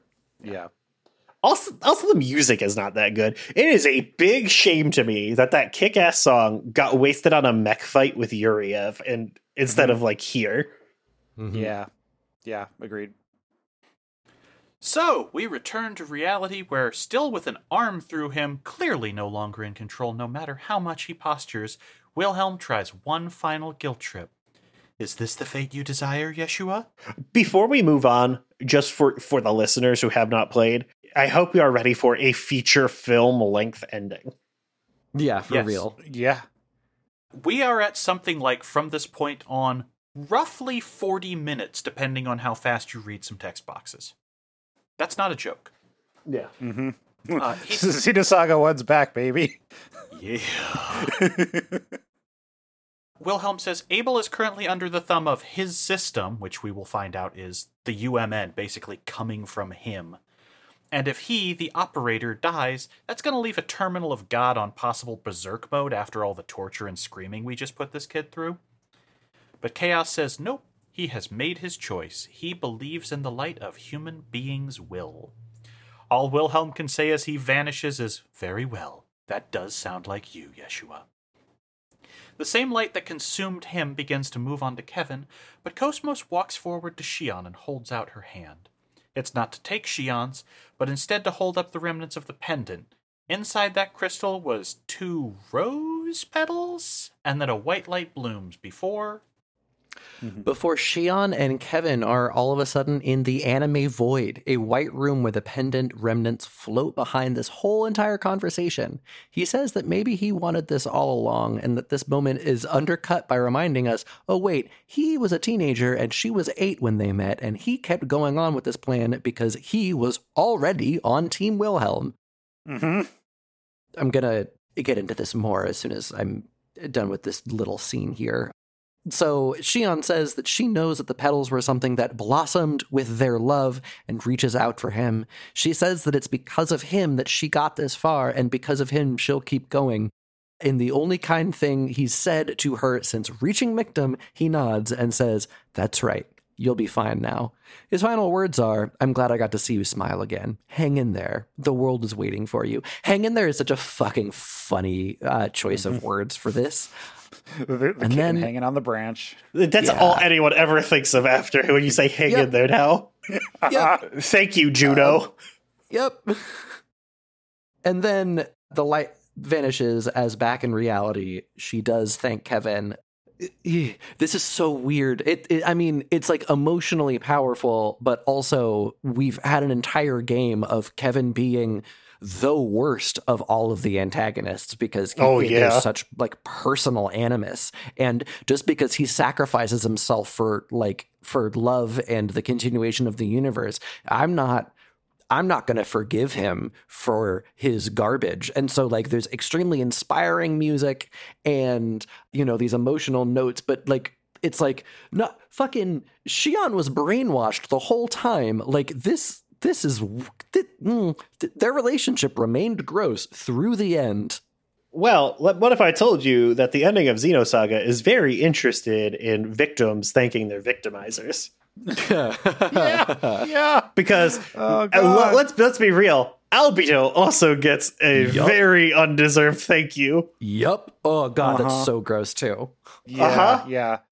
Yeah, I mean, again, this feels so weird because like I talked about this when this first came up during the past Miltia section that they never really show Kevin being loving or showing like any of their relationship in a way that made me convinced that Kevin had any positive feelings for this. Like you could have told me at the end here that really what he wanted was to bring his mom back and I would have believed you, right? And then this scene comes in and I I don't believe him still, right? Like we're supposed I to believe was- him in this moment. Yeah, I was willing to believe that Kevin had a point all the way up until we kill Kevin, but Mhm. he never. There's no demonstration that he can, in fact, make a good and save Shion, right? Because if he can, he can. You can at least understand how he justifies the life he lived if he really Right. truly loved her and it was within his power. But we he never proves that it's within his power, right? And Mhm. that's what makes him so shitty. know Absolutely, what's so- yeah. Do you know what's so weird? Again, to go back to this like broader plot thing. So if Wilhelm found Kevin at eight years old and Kevin signed on to do the plan, did Wilhelm know that Shion was around? I guess she would have been just born by then, right? Like, and knew that the maiden was back and knew that he was going to set the two of them up. All right. Well, Is this okay? Here's a lore question then. Is this the first time? er, well, no. I- so this it, Hmm, yeah, no, hmm, Because if it's not, he absolutely knows, right? sure. Uh, I guess we have to wait till Civil to get back to answer that. Yeah, I uh, the way that Wilhelm talks about eternal recurrence with a kind of certainty makes me think that this is not the first time, but that it's like Ugh, and this is probably something for next episode, the like summary episode, but like Mhm. there is this idea of using eternal recurrence for prior knowledge, like using knowledge of the past to actually change the future for the better instead of repeating over and over and over again was explored in the like past timeline Miltia stuff that was all throughout this game Yeah. and so I do think that that exists as as a counter to Wilhelm. And so if this has happened before, I I don't think that it's happened like this because Shion hadn't awoken like this before. like I what I would say is that if they were going to do that, they would have said it explicitly. Right? Like they would have been like, this has never happened before, or you know, somebody saying, Oh, this isn't happening. Like we we've heard a lot of, well, this isn't happening according to the script, right? Because KOS-MOS awakened instead of uh, you know, T-elos T-elos. or whatever. And it didn't seem like that was because we've done repetitions of this. And to be honest, I feel like if that was the case, it makes a lot of this feel weaker because it doesn't feel like much more of this feels predetermined. And a lot of the story here is about free will, right? Like choosing what you want for yourself and like what do you want to be mm-hmm. meaningful to you, right? So like I feel like I mean in a could say breaking shallow out- way, right? Yeah. Because what you're talking about there, like that is a that's a that is like a, a potential interpretation, but Mhm. I think that's not giving Xenosaga enough credit because it's not necessarily true that if this is a repetition, that free will wasn't demonstrated, right? Because then you get into free will and predestination can still coexist. It's Mhm, just that you are the person you are and are going to make the choices that you're going to make. But because that's who you are, and that's what sets predestination in motion rather than your entire life being on a script. Yeah. I mean, I feel like at a cosmic level, And I just I just so- think that Xenosaga is sorry, let me I want to wrap up one second. Yeah, Xenosaga is a little um like essentialist to the nature of a person Mhm. up until the point where KOS-MOS is the one that says it doesn't have to be this way in the ending, right? And she says as much to Si- Shion. So to me, Mm-hmm. it being repetition does not remove the agency of the characters in that way. Yeah, I, I can see that, but like they they kind of undercut that with the past Miltia stuff, where they tried to change things, and yet the same things still occurred. Like the big picture thing still happened. Ah, yeah, Right? but being conscious of what happened is what allows Shion to do all of this Yeah. stuff here. Like, I don't think that she would be the person she is unless she Went through that, had yeah. to confront what she did in past Miltia head on, or what happened to her that made her do what she did head on. I, I, I feel I feel like like one of the big themes, right, is just that. I mean, they say it outright. Like you can't run away from your past, and you can't live in your past either. So I guess Wilhelm is just the ultimate. You know, the recurrence is the most ultimate version of that that can be, which is Well, reset the universe. The the problem is that they shoehorned eternal recurrence into the tail end of this game and hastily rushed it so much that we don't know what Wilhelm's perspective on eternal recurrence is. It seems like he is literally the like into the Nietzschean form of eternal recurrence and you know we would need to get into that in Mhm. like in order to discuss it and that is probably for the summary wrap up shit Yeah. but like yeah, because I know know- nothing about that. I can say Yeah. that. It's book, this Matt. is uh, he it, I am reading a book. It's a, It- it's a book about the history of Yuri manga. Hey, I Um, ordered that. this Yeah, fucking guy. good. All right, simple. Is this the first time, or has eternal recurrence happened before? There's an implication that it has definitely happened before, and Wilhelm's scheme does not go how it's planned. A lot of us take it as shit's on a cyclical loop, and this one breaks it. yeah that's that's Okay. that's how i felt also Yeah, same. Yeah, it's. I thought they would have said it more explicitly because I'm also I've been running into a lot of stories that do this same exact thing. Like, uh, been It's the Dark Tower. Yeah, Dark Tower. Or Mhm. like, if you want to be hyper current, Redacted. anyway. Uh, yeah, yeah. I mean, we can move on from this, but it's interesting to see how this. Yeah, it does feel like this. Uh, the, the recurrence thing gets shoehorned in, but it's also there's just a lot of other threads that kind of kind of align with it and then kind of don't align with it. well and yeah all like yeah yeah also uh, once again a lot of the philosophical underpinnings of this game require us to remember constantly that this world is dissipating and that there's only 20% of it left and that most most of everyone is just gone now. And because it's, it's such a tight focus on these characters it's only at the very end that it actually does feel like the universe is dying and therefore a lot of the philosophical stuff doesn't Mhm. land because we're we've just been so solipsistic for so long. I think that does make it matter more.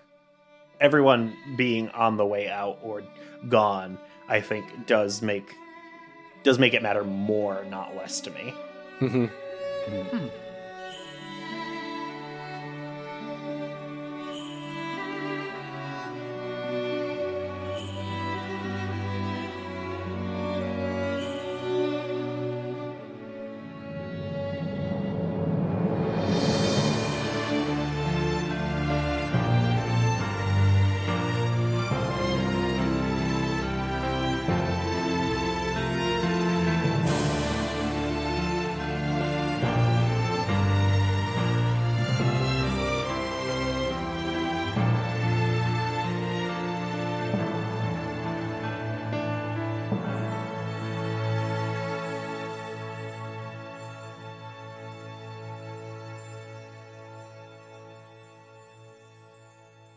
But then after all that, Zarathustra draws itself upright and begins powering up.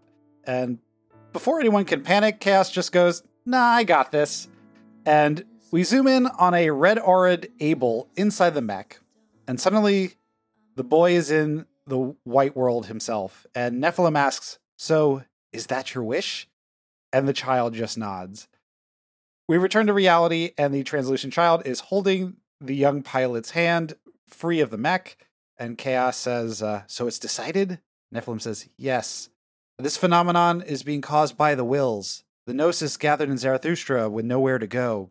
Together with Abel, I will gather all of the wills into me and dimensionally shift this entire region of space to the land of origin, Lost Jerusalem, a planet once known as Earth.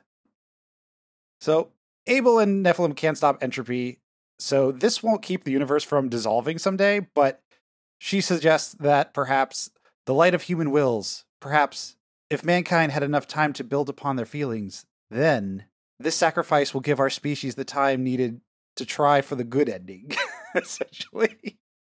I missed my chance last episode, but I did have another. Chris Taylor critically misunderstands the plot during the ending bit, uh, except this time it was when they say, Oh, you know, Shion, that woman who can help you open the door. I was like, Damn, Febronia's coming back. Oh, God. Wow. wow. the, the plot misunderstander has logged in. At this point, Chaos turns to Shion, saying, My power of anima has caused the universe to tread the path towards destruction. To prevent the destruction of the universe and to save me, Mary separated the power of anima into the vessels and sealed them, costing her life. And at this point, everyone is glad Chaos had a new voice actor, because imagine the Xenosaga 1 voice actor saying this. Oof. God. Because of this, he knew he was immortal and he had some powers, but not, you know, this. Anima or the universe, that other stuff. The unsealing here at the end brought everything back. He'll wrap things here up here with Zarathustra and the other two, but the planet and everything nearby is about to undergo a very violent dimensional shift. You should probably get the fuck out of here. Junior's concerned about his friend, but Chaos says, We'll meet again. I'm sure about that, and everyone will take this very literally. he then gives Shion instructions saying, This is only going to buy the universe mm, 10,000 years or so. We're not stopping the destruction, we're slowing it down. You need to take care of some shit and then come find Lost Jerusalem, the only place that this could be ended. And all of a sudden, lilies bloom and we enter the FMV zone, and Big Boss is here, and everyone is sad. I'm so fucking mad about chaos. I'm so fucking He mad about sucks! Chaos. It mm-hmm. sucks so bad. You can he's he's been he's been Chekhov's Bishonen for three entire games where you know that he has some big and important power, and then all you get here in the game proper is, oh, my power is what led the universe to destruction, and so my power was split until now, and that's it. And it doesn't explain what the fuck the power is, and it doesn't go into any part of his character whatsoever. It fucking sucks. Okay. Chaos was failed so bad. Am I stupid? Am I supposed to know what's up with Nephilim also? Not really. Great. Not really. Uh, Equally yeah, dog shit. Nephilim was Love it. Kind of explained in a missing year. Kind of. Love the two MacGuffin characters. While JK we'll just resolve the plot for you. Don't worry about it. Yeah. That sucks ass. Well, also, there's this whole thing where I'll call it out in a sec. Let's just get there.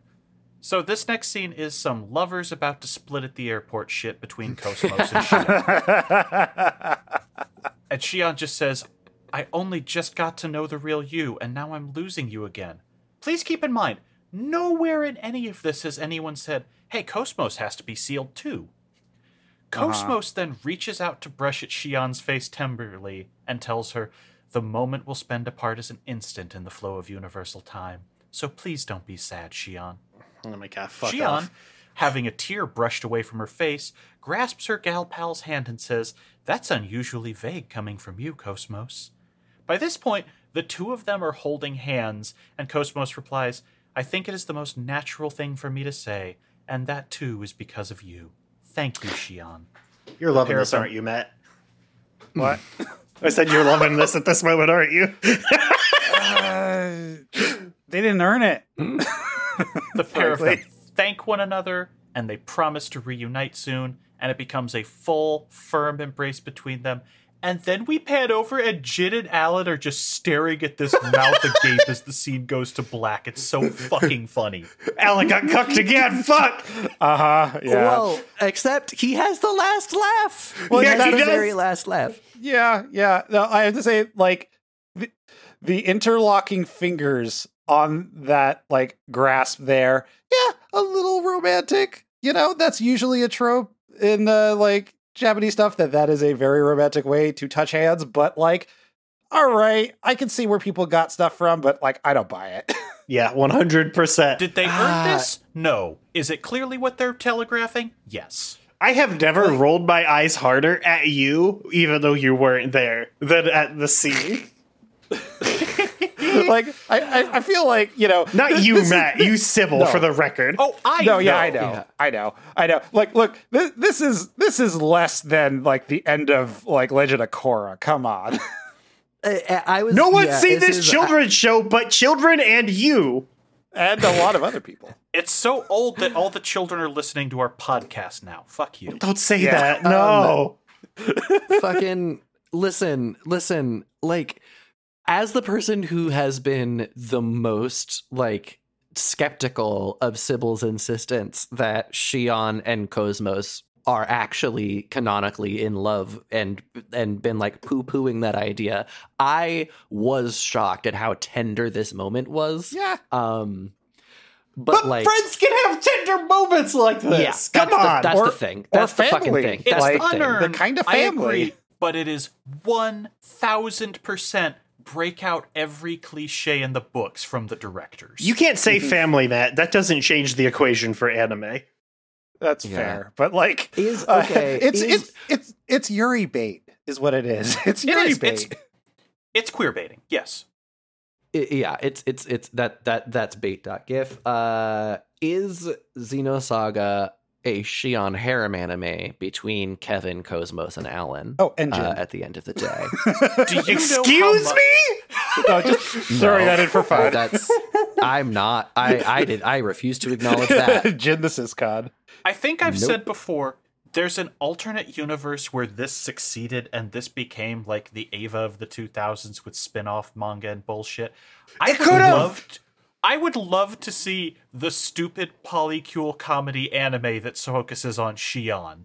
Just Katarina God. clicing her way around the fucking universe. Better than Uh, but the thing losing is- your way around the universe. The, the thing is, if you did that, Allen would have never had his day. Like he would always lose. That would be the punchline every Yeah, time. Yeah, no, that's you know true. Ima- imagine having sex with someone where you can see imaginary space. That's I mean That's if you've ever dude. fucked on a psychedelic. Yeah. yeah. So we skip ahead, and everyone leaving has climbed atop the Asher with Jin piloting. It is the only ES that still functions due to them installing Erde Kaiser Tech in it instead of relying solely on a vessel Great. of anima. I forgot what was up with that. Yep. Yeah. The remaining four, Chaos, KOS-MOS, Nephilim, and, and Abel, all set up to begin, with Chaos asking that his power be released. KOS-MOS acknowledges this and spits out a glowing red spirit Mary from herself to convert the vessels of anima into an older ghost Yeshua. Yeshua, Ghost Yeshua then flies into Chaos's body, but Mary decides to take up residence in Nephilim now, who also gets aged up. Nephilim says, Wandering wills, come to the cradle within me. And we watch a massive wave of white fly from the center of the planet, surrounding Abel's Ark, and just reaching through the cosmos to every gnosis anywhere, and becomes a major beacon for their existence. The party continues their flight from the core, but Momo, being an observational unit, is the only one who can tell something's up with the masses of gnosis flying past them. She says, uh, They're not coming willingly. They refuse to become as one. They're afraid. And, uh, well, uh, you see, keep in mind, hedgehogs huddle together to keep each other warm. uh-huh, uh-huh. yeah, this is ex- this is extremely the the end of instrumentality in End of Eva, where people just go, "Nah, I I don't like being a, a single consciousness." Uh, so I'm we just are off. approaching Hideo Kojima levels of here are the movies and TV shows I like. Uh-huh, Mm. uh-huh. It's shorthand that works.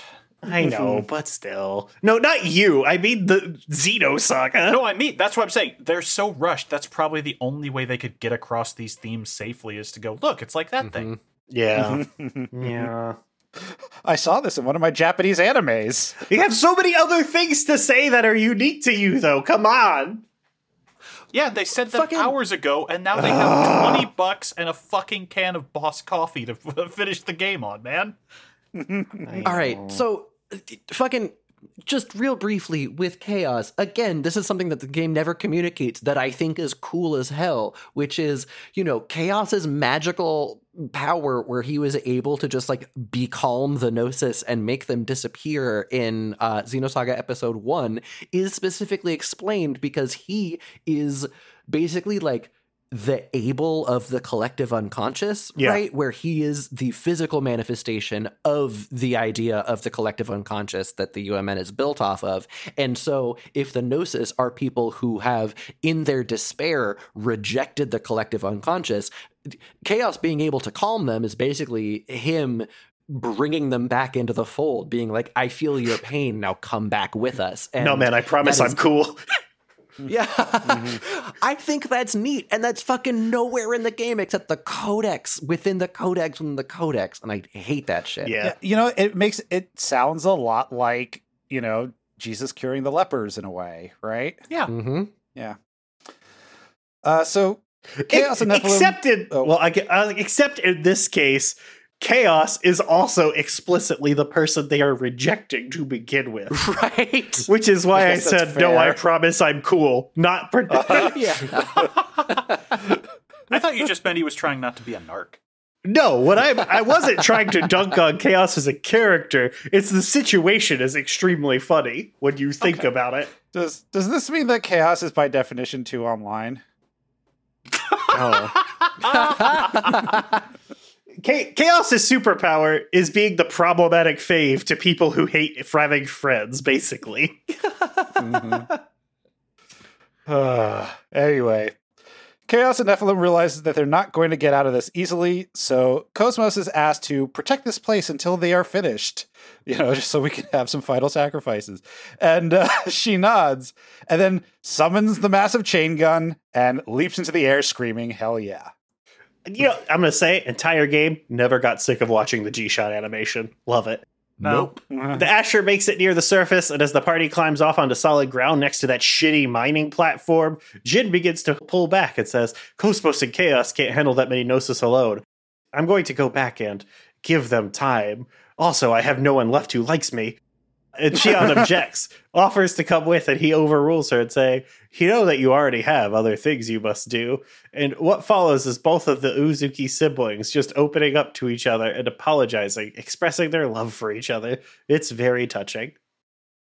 Except it's extremely touching. I loved it. Except there is one more ghost burn that Jin gets off, not at Shion, but at someone. I don't know who, because he says explicitly, You're not alone. You have three wonderful friends, but there are four people That's why. next That's to why I wrote in in the moment. Discord. You have oh, wonderful no. friends and Junior.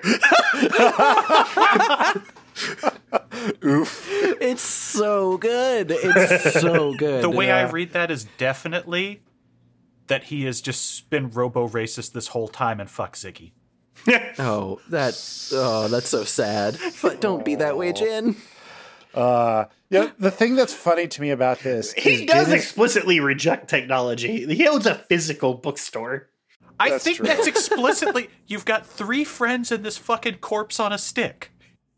Well, then, but what about Momo then? She's also not that much different than Ziggy. I kind of, kind of. I don't know. No, that's not She's- true. No, right, she's all a synthetic human. That's a person Okay, that's been made. all right, that is different. That is different. It's like a But- it's like a human that you could 3D print, but like is still made of flesh and blood. That's what realians are. It's like you didn't Yeah. even play episode one. It- Well, it's like um, well, hmm. it's like you've never read a book and or, or seen Blade Runner. Fuck off, Matt. I've seen both Blade Runners. We're up to Anyway, five now, man. I have bad news for you. Are we? five? Between the anime, the OVA, Oh. and the TV show, yes. I have not watched the TV show. I think I watched the anime. The TV show is the only one you should watch. How long can it take to give a sword to somebody? Do Don't you worry, want they're me to tell you about Chinese history? no, he's reading all about it. That's true, actually. Uh, um, yeah, no, the funny thing about this to me is that this is just Jin buying into what Margulis told him. Yeah. Just like, no one's left to understand you. Might as well go off to die. well, mm, mm, mm, mm. right? I don't think like a little bit, a little bit. like Jin has never made Jin has never made peace with being close to others, right? Like that's what happened Right. with his relationship with Pellegri. That's why Yep. him having an anime rivalry with Margulis, he liked it, and Mhm. he's just not comfortable around other people. And Mhm. I think that makes sense for him to basically opt out of having the good end because he doesn't want a good end. He doesn't But like it. explicitly, when he goes out, he says this is what he's been seeking the whole time the quiet of death. Mm. Mhm. That's it. It's just, I have an opportunity to make my suicide worth something. Yep. Uh. Jin even does the closest thing he could do to giving her away, which is, uh, I don't know, man, but maybe, maybe chill a little. He says to Allen, please, my friend, she could be a troublesome girl, but watch over her. Jin's voice acting incredible in this line. Love it. The last Mhm. thing Shion hears from her brother is, remember what Chaos told us? He said we'd all meet again. And besides, as a, as a scholar, I have some interest in this land, this lost Jerusalem. Fuck off, you have a bookstore! You're not a scholar, dickhead! Oh, I, I swear to God, he was going to say Japan. oh my god. this is Nihongo. I would have died. I would have laughed so hard. God. Oh, I I can't. Jin has been around so long. I forgot how weird it is that he is the way he is. What a weird guy. Uh, as Shion preemptively mourns her brother and quietly whispers that all along she was happy to have him as a brother. Love to not tell anyone that. Fuck off, dude. Uh, Mhm. Jin mutters to himself on the mech, Of course, I'm actually terrified, but come on, Asher. We have one last job to do. Forgetting that Asher, not his robot in any way, ever. I know, he just jacked Junior's toy and ran off to die. I mean, it was Canaan and Chaos is never his. Never Yeah. once. Yep. Hey, remember the Dämmerung? Well, we're gonna cut over there while the Yeah, white wave. where did the power galaxy. come from? Yeah. it doesn't make Lights sense. and power are back on as. What Why I are these people happened- not dead, floating in a place with no gravity because the life support was off? Because that'd be sad. I think I'm just gonna blame it on someone found a way to recall the fucking mech that uh, Wilhelm never used because that No, doesn't he show up. used it. It was part of Zarathustra. That was the red one on the left, wasn't it? There were two mechs that got reconfigured to form Zarathustra. One of them I was don't- Omega, and one of them was his dude that he piloted out. I thought out. that was um, blah blah blah blah. Kevin's ES, the red one. it Some- could be. I don't think we've seen. somewhere I don't know. somewhere Miyuki and Togashi went on a mission to restore power somehow. That's that, I'm hand waving that because I. yeah exactly because I can't just Togashi can't die. That's why. His That's head true. is too square. It resists resists compression by space. No, no. That's right. Yeah. Ryan's the logic, strongest, the strongest shape. Togashi's head. Ryan's logic makes sense. Togashi cannot die. Hunter by Hunter is coming back. I was just to say, like, no, if if they did this series again, if they started it up, it would have to be Miyuki is the Shion and to Togashi's Allen. If- like, Okay, if Nomura wrote Xenosaga, there would be an entire four-hour demo for another game that explains how the power got back on here. mhm. Anyway, uh, one of the techs is watching a horrifying side effect of that summoning wave. Every UMN column it touches vanishes. Then we cut to Michtam, where Junior is leading the party out of the depths with a legitimately good joke. Firing constantly as they push forward, he just screams, Damn it all, don't you know you're supposed to accept people's kindness to the Gnosis he's mowing down? The only time that. Junior has been effective in a cutscene ever, actually. It's so funny. Mhm. A massive one falls in front of Shion, and Allen takes a screaming leap, landing atop it, bashing it with a rifle a few times before unloading the whole magazine, screaming about how he's going to protect Shion. Hootin' and hollering, let's go. Allen. She does smile at it. It's cute. So At the planet's core, Chaos is panicking as a massive Gnosis dives right for him before the Asher comes in with a sick sword trick to save the day. Jin is too cool for this shit, telling the two casters on the ground, We will handle this. Chaos apologizes, but thanks him. We're back on the Elsa. Matthews sees Junior run in with the others as the order is given to perform another emergency takeoff. The captain asks where Chaos and the others are, and Junior just pauses before saying, Don't worry, they have things to do, and so do we. Matthews gives the same melancholy look of realization before quipping, That's just like that guy, somehow, and the ship flees for space. I cannot wait to clown on what happens to the Elsa.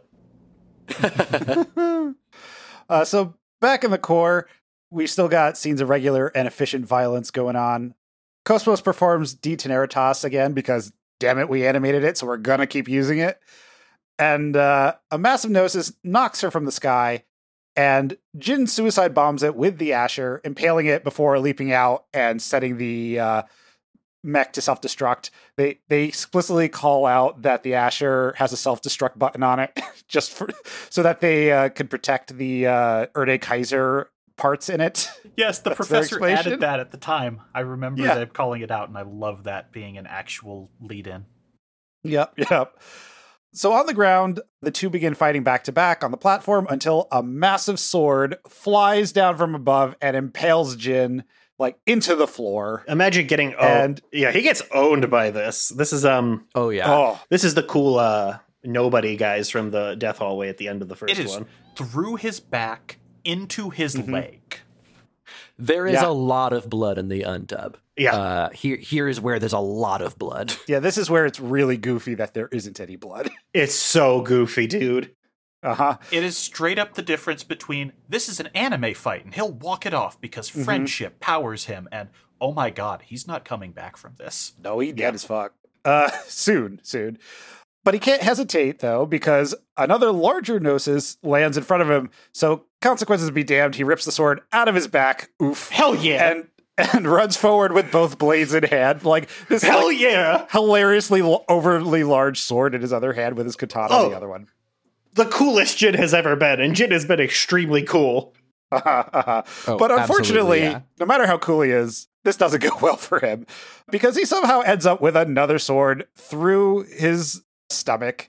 And as he takes the thing out, he goes to Chaos, and Chaos is just like standing there with his hands out doing his whatever the thing he's doing. He's looking at him like, Hey, Jin, you doing okay? he's like, Oh, you don't look so good. And Jin's like, No, I got this. It's cool. And uh, Jin starts making his way to one of the fallen ES sitting against it to hold himself up for support. And then Jin finds out about the other meaning of the cool zone. He thinks to himself that for as long as he sought death and the quiet it brings, he will miss those chaotic, hectic days and the noise they contained. But this is good too. Aboard the Elsa, as Jin accepts his fate, Shion looks up and knows what's just transpired. Chaos and Nephilim begin closing the right, and he looks back to thank Jin, only to see him dead, blade in hand. He gives a sad nod, and everything seems good until one of them, their space whales, is here, charging right for the duo. Chaos panics before KOS-MOS walks up between them. She nods to him. He nods back, and KOS-MOS says, Shion, I'm, I was unable to protect you before, but this time I will. She opens her chest cannon, charging a beam, and instead of firing, flings herself at the creature through it, saying, I'm leaving the rest to you now, Shion, are her final words before she burns straight through it as a lance of energy, and the whale explodes. Sick move. Mhm. So Portland ain't got shit on that. yeah. Nephilim calls out for the soul she has summoned and says, Now is the time. They are all departing for the land of origin. This is the part where she grows up into an adult, and Abel watches with a look of, Oh, something's imprinting on me as she glows and turns into adult Elly from Xenogears and everything but the outfit. Yep. Very weird. Makes sense if you know your Xenogears. Chaos reaches out a hand, a light engulfs the three of them, and we see it wash over Jin's body briefly before everything in the white wave in space turns to yellow, then black, then inverts. It shatters Abel's Ark as it goes through it, but it's also in danger of doing the same to the fleeing Elsa. This is sick as fuck, by the way. Ugh, this whole scene is so yeah. It's so like eh, uh, after me complaining that this that the stakes didn't feel real and that I wasn't connected to what was going on outside. All of a sudden, I'm extremely connected to all of it. It's very good.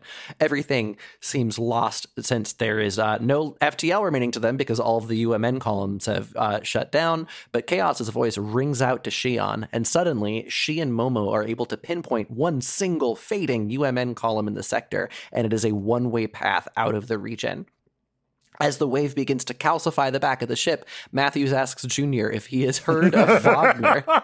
I fucking cannot believe this shit. Uh huh. Again with the Wagner. This has nothing to do with anything other than, well, other than the fact that they brought up one of Nazi's favorite philosophers and then brought up one of Nazi's uh, favorite composers. J- but Japan, problematic as always. yeah. Listen, there is some Wagner music that fucks, like Nightmare Human, but some of that music fucks. Anyway, this has nothing to do with anything other than the Elsa being named for a Knight of the Swan, which is his way of saying, Tony, hit the boosters, the other ones that we haven't ever used once, the super secret boosters. It's uh-huh. so funny because th- this was what KOS-MOS did for this ship, and they were like, no, we didn't Yeah. need that. We got it already. Yep. It causes the ship to literally grow wings, like we were talking about, like the one, like at the end of Xenosaga 1. The engines burn twice as bright, and they overboost out to the gate column for parts unknown. It's so As Momo fucking counts stupid. down the teleport Uh-huh. range, the non-augmented members of the party black out from G-forces. The entire scene is swallowed by the wave around that vanishing point of light. It, it's so goofy too because the wings flap so like slowly. Oh, it's so stupid. It's so dumb. yeah, and think of all the times like earlier this game where Tony's like, "I'm giving her all she's got, Captain," and just didn't didn't think to press the button. Hmm. Yeah. Ah, but when Shion wakes, they're all floating because the gravity has gone offline in the transfer. Without a UMN or any of their standard transport tech, nobody knows where they are, and there are no landmarks, no planets, no identifiable stars in the region. They are completely lost. But in time, they begin recognizing a transmission.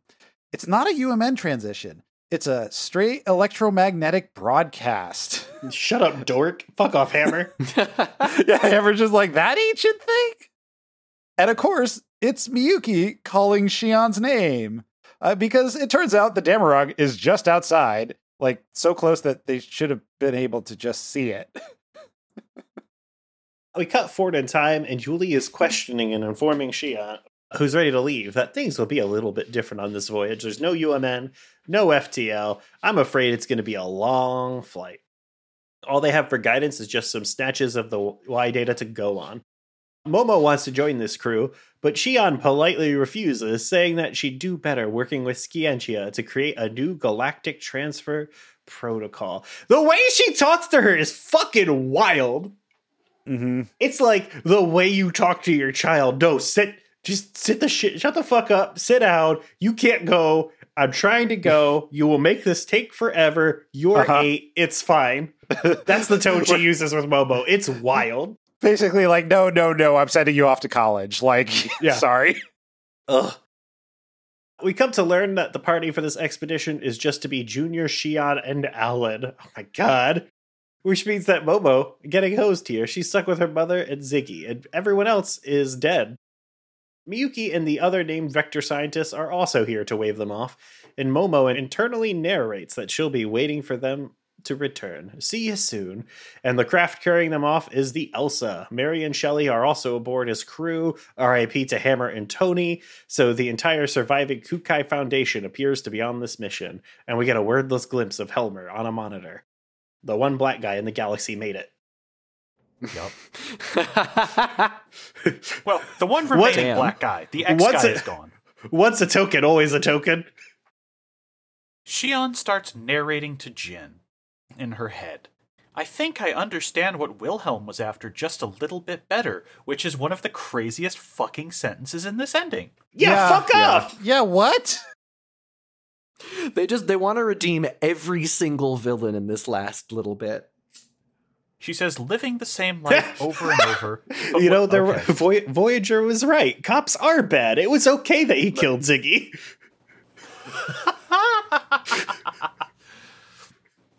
She says that living the same life over and over without any kind of regrets, that's the goal she feels was admirable, but misplaced. Uh, we're cutting around the ship to a few more vignettes of characters. The professor, Scott, and the bunny robot are doing some work in the academy. I would have hit a couple of these. First, shocked that the rabbit is real and has a physical body. they mentioned that multiple times. Yeah. Did Yeah. they? Yeah, they did. Yeah. Okay. Yeah, one of the one of the robots like that's named after uh, like a cocktail said like, "Oh, if I do this thing, uh, Matthews will get me uh, like a rabbit body." So like, Uh, okay, and everyone's getting their like farewell shot that is at the end of every anime where you see what the characters do. And Matthew's problematic fave to the end. His fair, loving farewell shot is him kicking an employee in the back of the head. Mm-hmm. Hey, that's how he shows his love and also tells them, turn left, stupid. it depends on which foot he uses. We are weak. We regret. We blame others. But even if it is our fate to disappear entirely, I think the will to change the future is an important one. Slowly, we see Shion and Allen awkwardly take each other's hands in the cafeteria as she keeps narrating. We must change the things around us little by little to improve the future, even if it is one step at a time. And even if everything is already predetermined, it's not something for us to be sad about. There's a cute gesture. She rests her head on his shoulder, leaning in. She's she's smiling. We haven't seen that in so long. And on the contrary, the future is overflowing with hope, and we have infinite paths to choose from. Isn't that right, Chaos? KOS-MOS? Everything goes to black, but the credits begin playing, and in a few minutes, something drifts in behind them. KOS-MOS' form is just floating past in the void of space, eyes open, unblinking, much like uh, she was floating through space after the intro of the first episode of, of Xenosaga episode one. She's like missing an arm in that time, gray though. now. Yeah, also she's extremely gray. hmm Cosmic dust. Chaos's voice comes in from somewhere. I guess you and I still exist in this world after all. As long as people, as long as the universe desires it, we will continue to exist. We haven't finished what we need to do yet, so until then, sleep well, KOS-MOS. Her eyes, sparking red at the end, do close, and as the screen goes black, she whispers, Good night. After the credit scroll ends, we see one more image, the sun slowly rising over what is revealed to be Lost Jerusalem, and then KOS-MOS' damaged form slowly swimming through space towards it. And that's Xenosaga. We did it. And that's how KOS-MOS wound up in Xenoblade 2. Kind the, the dumbest. What do we think about Xenosaga? What do we think about Xenosaga 3 first? Like, Sybil was warning us that the that the wheels were going to come off at the end, and that we were eventually going to feel the rush of it. And I remember being like, "No, it's going to be perfect all the way through." And that is very much not true for the end of Xenosaga Episode Three. But somehow, It almost It is. is. though, right? Like, Yeah, it and it is still probably in my 10 favorite JRPGs that I've ever played just because of the strength of its strengths. yeah. Like, it is it is an, a top 10 all-timer, but the ending like makes it like an 8 or a 7, right? If you're stack ranking Right. this. And Yeah. it it does hold it together long enough that when the wheels fall off, the body still skids across the finish line, but it's close. yeah. yeah. Yes. It- Yeah, I mean, again, I think the game would be better if all of the ES combat was cutscenes. Like a lot Hmm. better. you know, I just, I, I think my hottest take on this show is going to be I liked Xenosaga 2's battle system better. Like it was poorly yeah, that's your hottest fucking take, buddy. Like I Conceptually, I think it was a agree with you. like it felt like yeah there were so many ways in which it was a slog and so many ways in which it felt very frustrating but like i feel like i put more effort into it and i made smarter decisions and i had more to think about in this one i just like even even in the most complicated in the most complicated battles that I had. And yes, I know I obviated pretty much the entire like final dungeon, but like a lot of the other battles, like I didn't feel the same level of tension or the same level of like I really gutted out a big win. Like except for maybe I don't know, the Virgil fight was pretty good. Like narratively, I feel like I'm less attached to this than y'all because this is my first time through for one thing, and some of these things didn't hit as well. Like the Allen stuff did not hit me as hard as it hit all of y'all. So like I think it's super interesting though, right? Because when you think about like the other JRPGs we've covered, have any of them had this level of like character complexity or philosophical complexity or just human complexity? Definitely not. I think o- I think only hope, right? Because that's the that was the big like 13 could have gotten there, but they changed characters every time. Mhm. So Yeah. that's why like hope is the only like per- hope is very well realized across the the two games, right? Um, I would I wouldn't say very well realized. I, I'm say I'd say he went through an arc, but like we don't learn a lot about how he really processed his grief because we had to push past that very quickly. And you'd think Yeah. that that would have longer ripples other than just I don't blame Snow anymore. Uh, other maybe like the maybe like the boys if you hang out with them enough, right? Like Mm. Noctis's homies are would be the other ones in terms of games we played. Definitely no one from Shadow Hearts. no. yeah. Speaking so like of mommy issues, Yeah. Like I'm going to think about this game like pretty decently all the way through. I think looking back on it it's going to look better than my experience playing it. But like more for its potential than what it actually achieved even though the highs especially with the Shion stuff were very high. I it's a lot more generic. Like Xenosaga 3 Yeah. is the most generic of them, but I think the stripping back of mechanical complexity just really helps to streamline the like the plot moments, right? Like you're not you're not going to lose impact of something like the Cherenkov scene because the fight's not going to be brutally difficult. It's going to be just interesting enough to get you through it. And regarding mm-hmm. Xenosaga 2, you're right. There were more interesting decisions to make, but I think you're forgetting that enemy. While you're thinking about them, the enemies boost over you and steal your turn. Yeah, anyway. no, like there's serious, serious flaws there. Like, not gonna lie, but I feel like I felt more accomplished beating like any of the harder bosses in that game versus like the stuff that ended up happening in like the optional bosses. Like I fought all the optional bosses before the final dungeon, and they felt pretty underwhelming, to be Yeah. honest. Even as final bosses, they weren't super challenging. I mean, they one of them took a long time, sure, but like it's because the roulette thing doesn't exist, right? It Yeah. so it's just you and the boss doing your strategy. There's less go back and forth because Yeah. you don't have to think about not only what is the boss going to do, when is the boss going to do it, and that was like a Yeah. big secret sauce to the mechanical success of Xenosaga One. Yeah. Xenosaga Three is almost an unqualified banger. The problem is, is that the qualifications are huge, right? Yeah. Like the first Yeah. one is that it says Xenosaga Three on the box, Yep. and Xenosaga Two is in between that. And like Yeah. and Xenosaga 1 is also an extreme extremely like you're going to love it or you're going to fucking hate it because of A the pacing and how over the top it is. So even though Xenosaga 3 is such a fucking like barn burner until like the last let's be real, the last hour.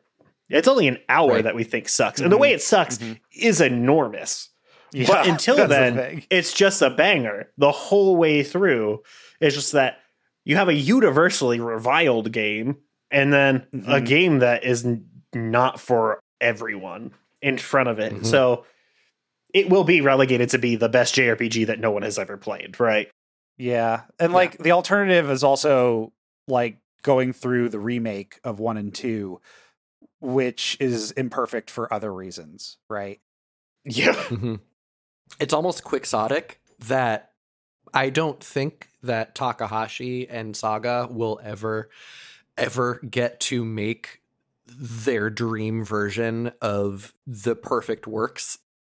Xenogears was fucked up in a lot of ways. Xenosaga was fucked up in a lot of ways. Xenoblade, they were like purposefully compromising and making it something else so that Mhm. it could get made in the first place Yeah. like we see through all of these different permutations the idea of the Xeno game and the things that it wants to communicate, and it fucking rules. And what we get in reality are every single Xeno product has some qualification. I think Xenosaga 3 is my favorite of all of them, but it has all of the caveats that Chris outlined. And also, if you're into the deep thing of philosophical and psychological concepts that Xenosaga 1 and the best parts of Xenogears present with, all of that stuff is in the codex in this game. It's Yeah. not it, it they they focus and I, I, the the game is better for being such a tight character focus, but it it does not have the same attention to like Mhm. oh no listen we've Yeah. read these books these aren't just empty references because we think they sound cool It's it's not Xenosaga 1, which was the smartest game we've played Right. on the podcast. right right And, and, like, let's be real, right? Like the entire arc of Xenosaga and how we're talking about Xenosaga 3 is just monolithsoft.txt, right? Mm-hmm. Like they are I your I they are your wanna- problematic fave who only makes the the most interesting 7 out of 10s. Yeah, I I am so fascinated now to go back and play their other games from from the GameCube era, uh, like um like Baten Kaitos and their Oh. one like card RPG because I bet that those are competent but feel way less interesting. Oh, I don't know. I don't know about Baten Kaitos, buddy. Yeah, yeah. Uh, take the card one is fine. Chris and I. Go do Lost Kingdoms. Okay. Sybil, how do you feel about Xenosaga 3? I'm trying to put it into words. I went Mm-hmm. way harder into this than the both of you. I have done something like four different runs of these games on and off. As And that's why you were no this. bitch. Oh, I can't say that you're a lady. Fuck. no, that's why I've like when we started the recordings and all Mm-hmm. of you were going, you are reading too much sapphic shit into this because I had just finished another run of this game and these Mm-hmm. Mhm. scenes were fresh in my mind. I cannot give any kind of clear judgment other than Uh-huh. it's very clear the broad who stole one of her names Yeah. from this series loves it. It, I'm not gonna lie. Like, well, I guess how do we feel about the series, right? Because like for me, I definitely think that Xenosaga One is my favorite one. Mm-hmm. Mm. Yeah. I appreciate the pacing and the mechanical complexity. It makes me very excited for one day all of the Trails games to be in English, so I can then enjoy them. Mhm. But it's definitely re- really big spot in my heart, right? Yeah. Yeah. I'm I like this took nearly 2 years. I am extremely glad we did it. It really solidified a lot of my kind of like half form memory opinions of I'm sorry. Xenosaga. This is my fault. yeah. Let's put it this way I am in the middle of multiple hundreds of hours of RPG Death March projects right now. Please go look. Uh, there will probably be a Uh, link no, to like- one of those Let's Plays for the Cold Steel and Sky series that is on YouTube. I'll get that link in there. But this one, I relish because even 100%ing this, even going through Xenosaga fucking 2, even playing Oh boy. and researching untranslated or half translated games with a piece of notebook paper and some bullshit game FAQs guides sitting around. So much more enthralling. There are not the low points of. I love the Trail series, but it fucking exhausts me in a way that I never get with this. If this mm. will be one bad dungeon, I don't have to deal with. All right, and if you want to see everything, you now need to traverse the entire world because we wrote new dialogue for mm-hmm. everyone, and three of these people have hidden quests. And if you talk to them with the right person, you too can entertain them. And also, there's the New Game Plus side quest if you want to know the true history of the world. And no, none of that shit is here in Xenosaga. And part of it's because this is a fucking trash can on mm-hmm. fire rolling down the hill all the way. but I love it. It's It is the most I will ever be seen by a JRPG shy of mm-hmm. Estelle Bright because that bitch is goals for my life.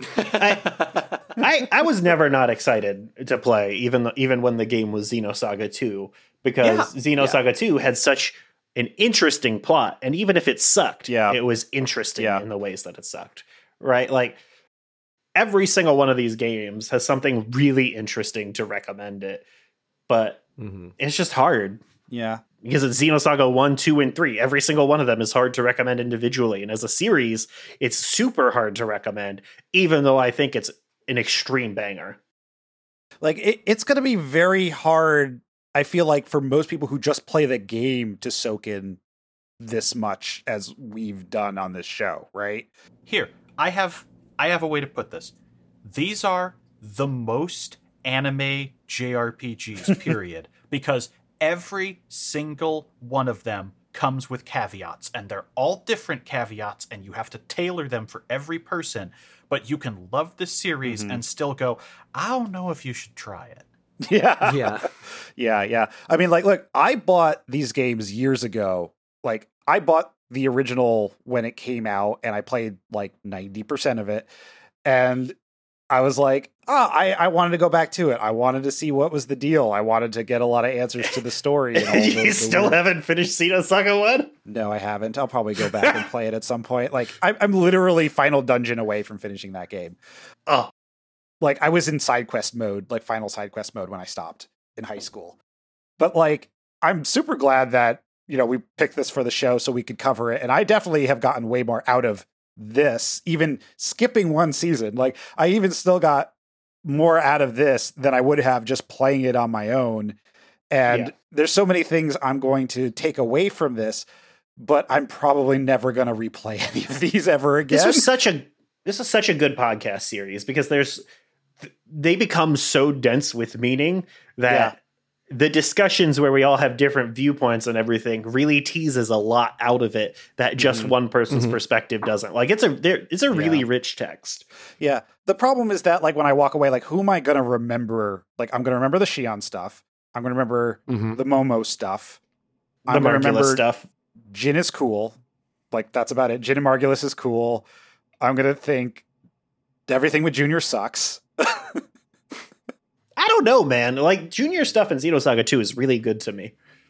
Yeah. like I Junior wanted to like with it his more. family in this game isn't bad. It just stops early. Like Right. the thing is like Right. the problem to me is that Junior doesn't really change.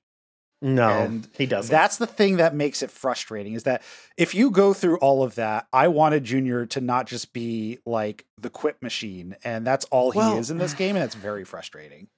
Well, the thing is, right? Like Junior starts the game basically at the end of his arc, other than killing Yeah. Albedo, Mm-hmm. and Right, but again, like his- his- unusual. yeah, I but I think also like his relationship with Momo being basically not there in this game is also like a big miss, especially at the end where with with Momo saying, "Hey, say hi to Albedo for me." Yo, Jesus, Jesus fucking Christ. Oh, well. But anyway, yeah. yeah. it was weird that Junior was done, and that does change Junior a lot because the really the only way that Junior grows is when Momo grows, which is what the only thing that changes any of Junior's relationships besides killing Albedo. Mhm. Mhm. no, he's he zickied once at the end of game two. That's true. Mhm, mhm. Yeah. Yeah, super he interesting zickied What he meant to zaggy. And any anyone else that didn't get to say anything about the series as a whole? What do we think about it? I think we're good at this point. We still got one more episode to record. Yeah, well, we're Mhm. we're gonna have the next episode will be what actually happened in Xenosaga because it's been a Mhm. long time. What was the plot? What are the metaphysics of it? Give me give me your master's thesis on Xenosaga is the next episode. Yeah. And, and then probably whatever other random shit that we didn't have Yeah. time to fit in here. I'm gonna do some database stuff. I'm Uh-huh. Yep. reaching out for some fan feedback on a few boards and social media sites. So we'll see what I can bring to the table. And and then after that, Matt is in charge and not me, and it will be Final Fantasy VIII, and I'll be taking a needed break. Woo. You're stuck with me though. Gonna be reading more. Oh, And what, what God? What's too. uh, bu- Booyaka? Or what is that the thing that Selphie says? That is Booyaka. Booyaka. Fuck, dude. I've never been more glad to not be talking about a video game than Final Fantasy VIII. Uh, and I've never been more excited to talk about a game than Final Fantasy VIII. Noted bad game enjoyer, Matt Marcus. Uh, yes, I've enjoyed every game on this podcast. Final Fantasy VIII Oh. rules. Oh man, that's true. Fuck. I've never finished Final Fantasy VIII. Uh, I didn't until like two years ago. So Final yeah. Fantasy VIII is to me what The Big Lebowski is to me. This thing that a lot of people in my life love that I've never been able to see through to the fucking end. Interesting. Mm, Yeah. mm. I might play along. All right. I mean, you're you're gonna fucking just destroy it. So it's so Feel easy free to just throw us some random notes here and there. Have fun. Yeah, Yeah. yeah. it'll, it'll be the the the Chris notes uh, segment at the end of the episodes. And here's a Chris Patch dispatch this week. hmm Well, until then, peace out, fuckers. We don't need commercials. I don't want to do commercials. Does anybody really want a commercial this episode? no. Copy and paste the last ones. yeah, don't even Yeah. do, don't even bother. Goodbye.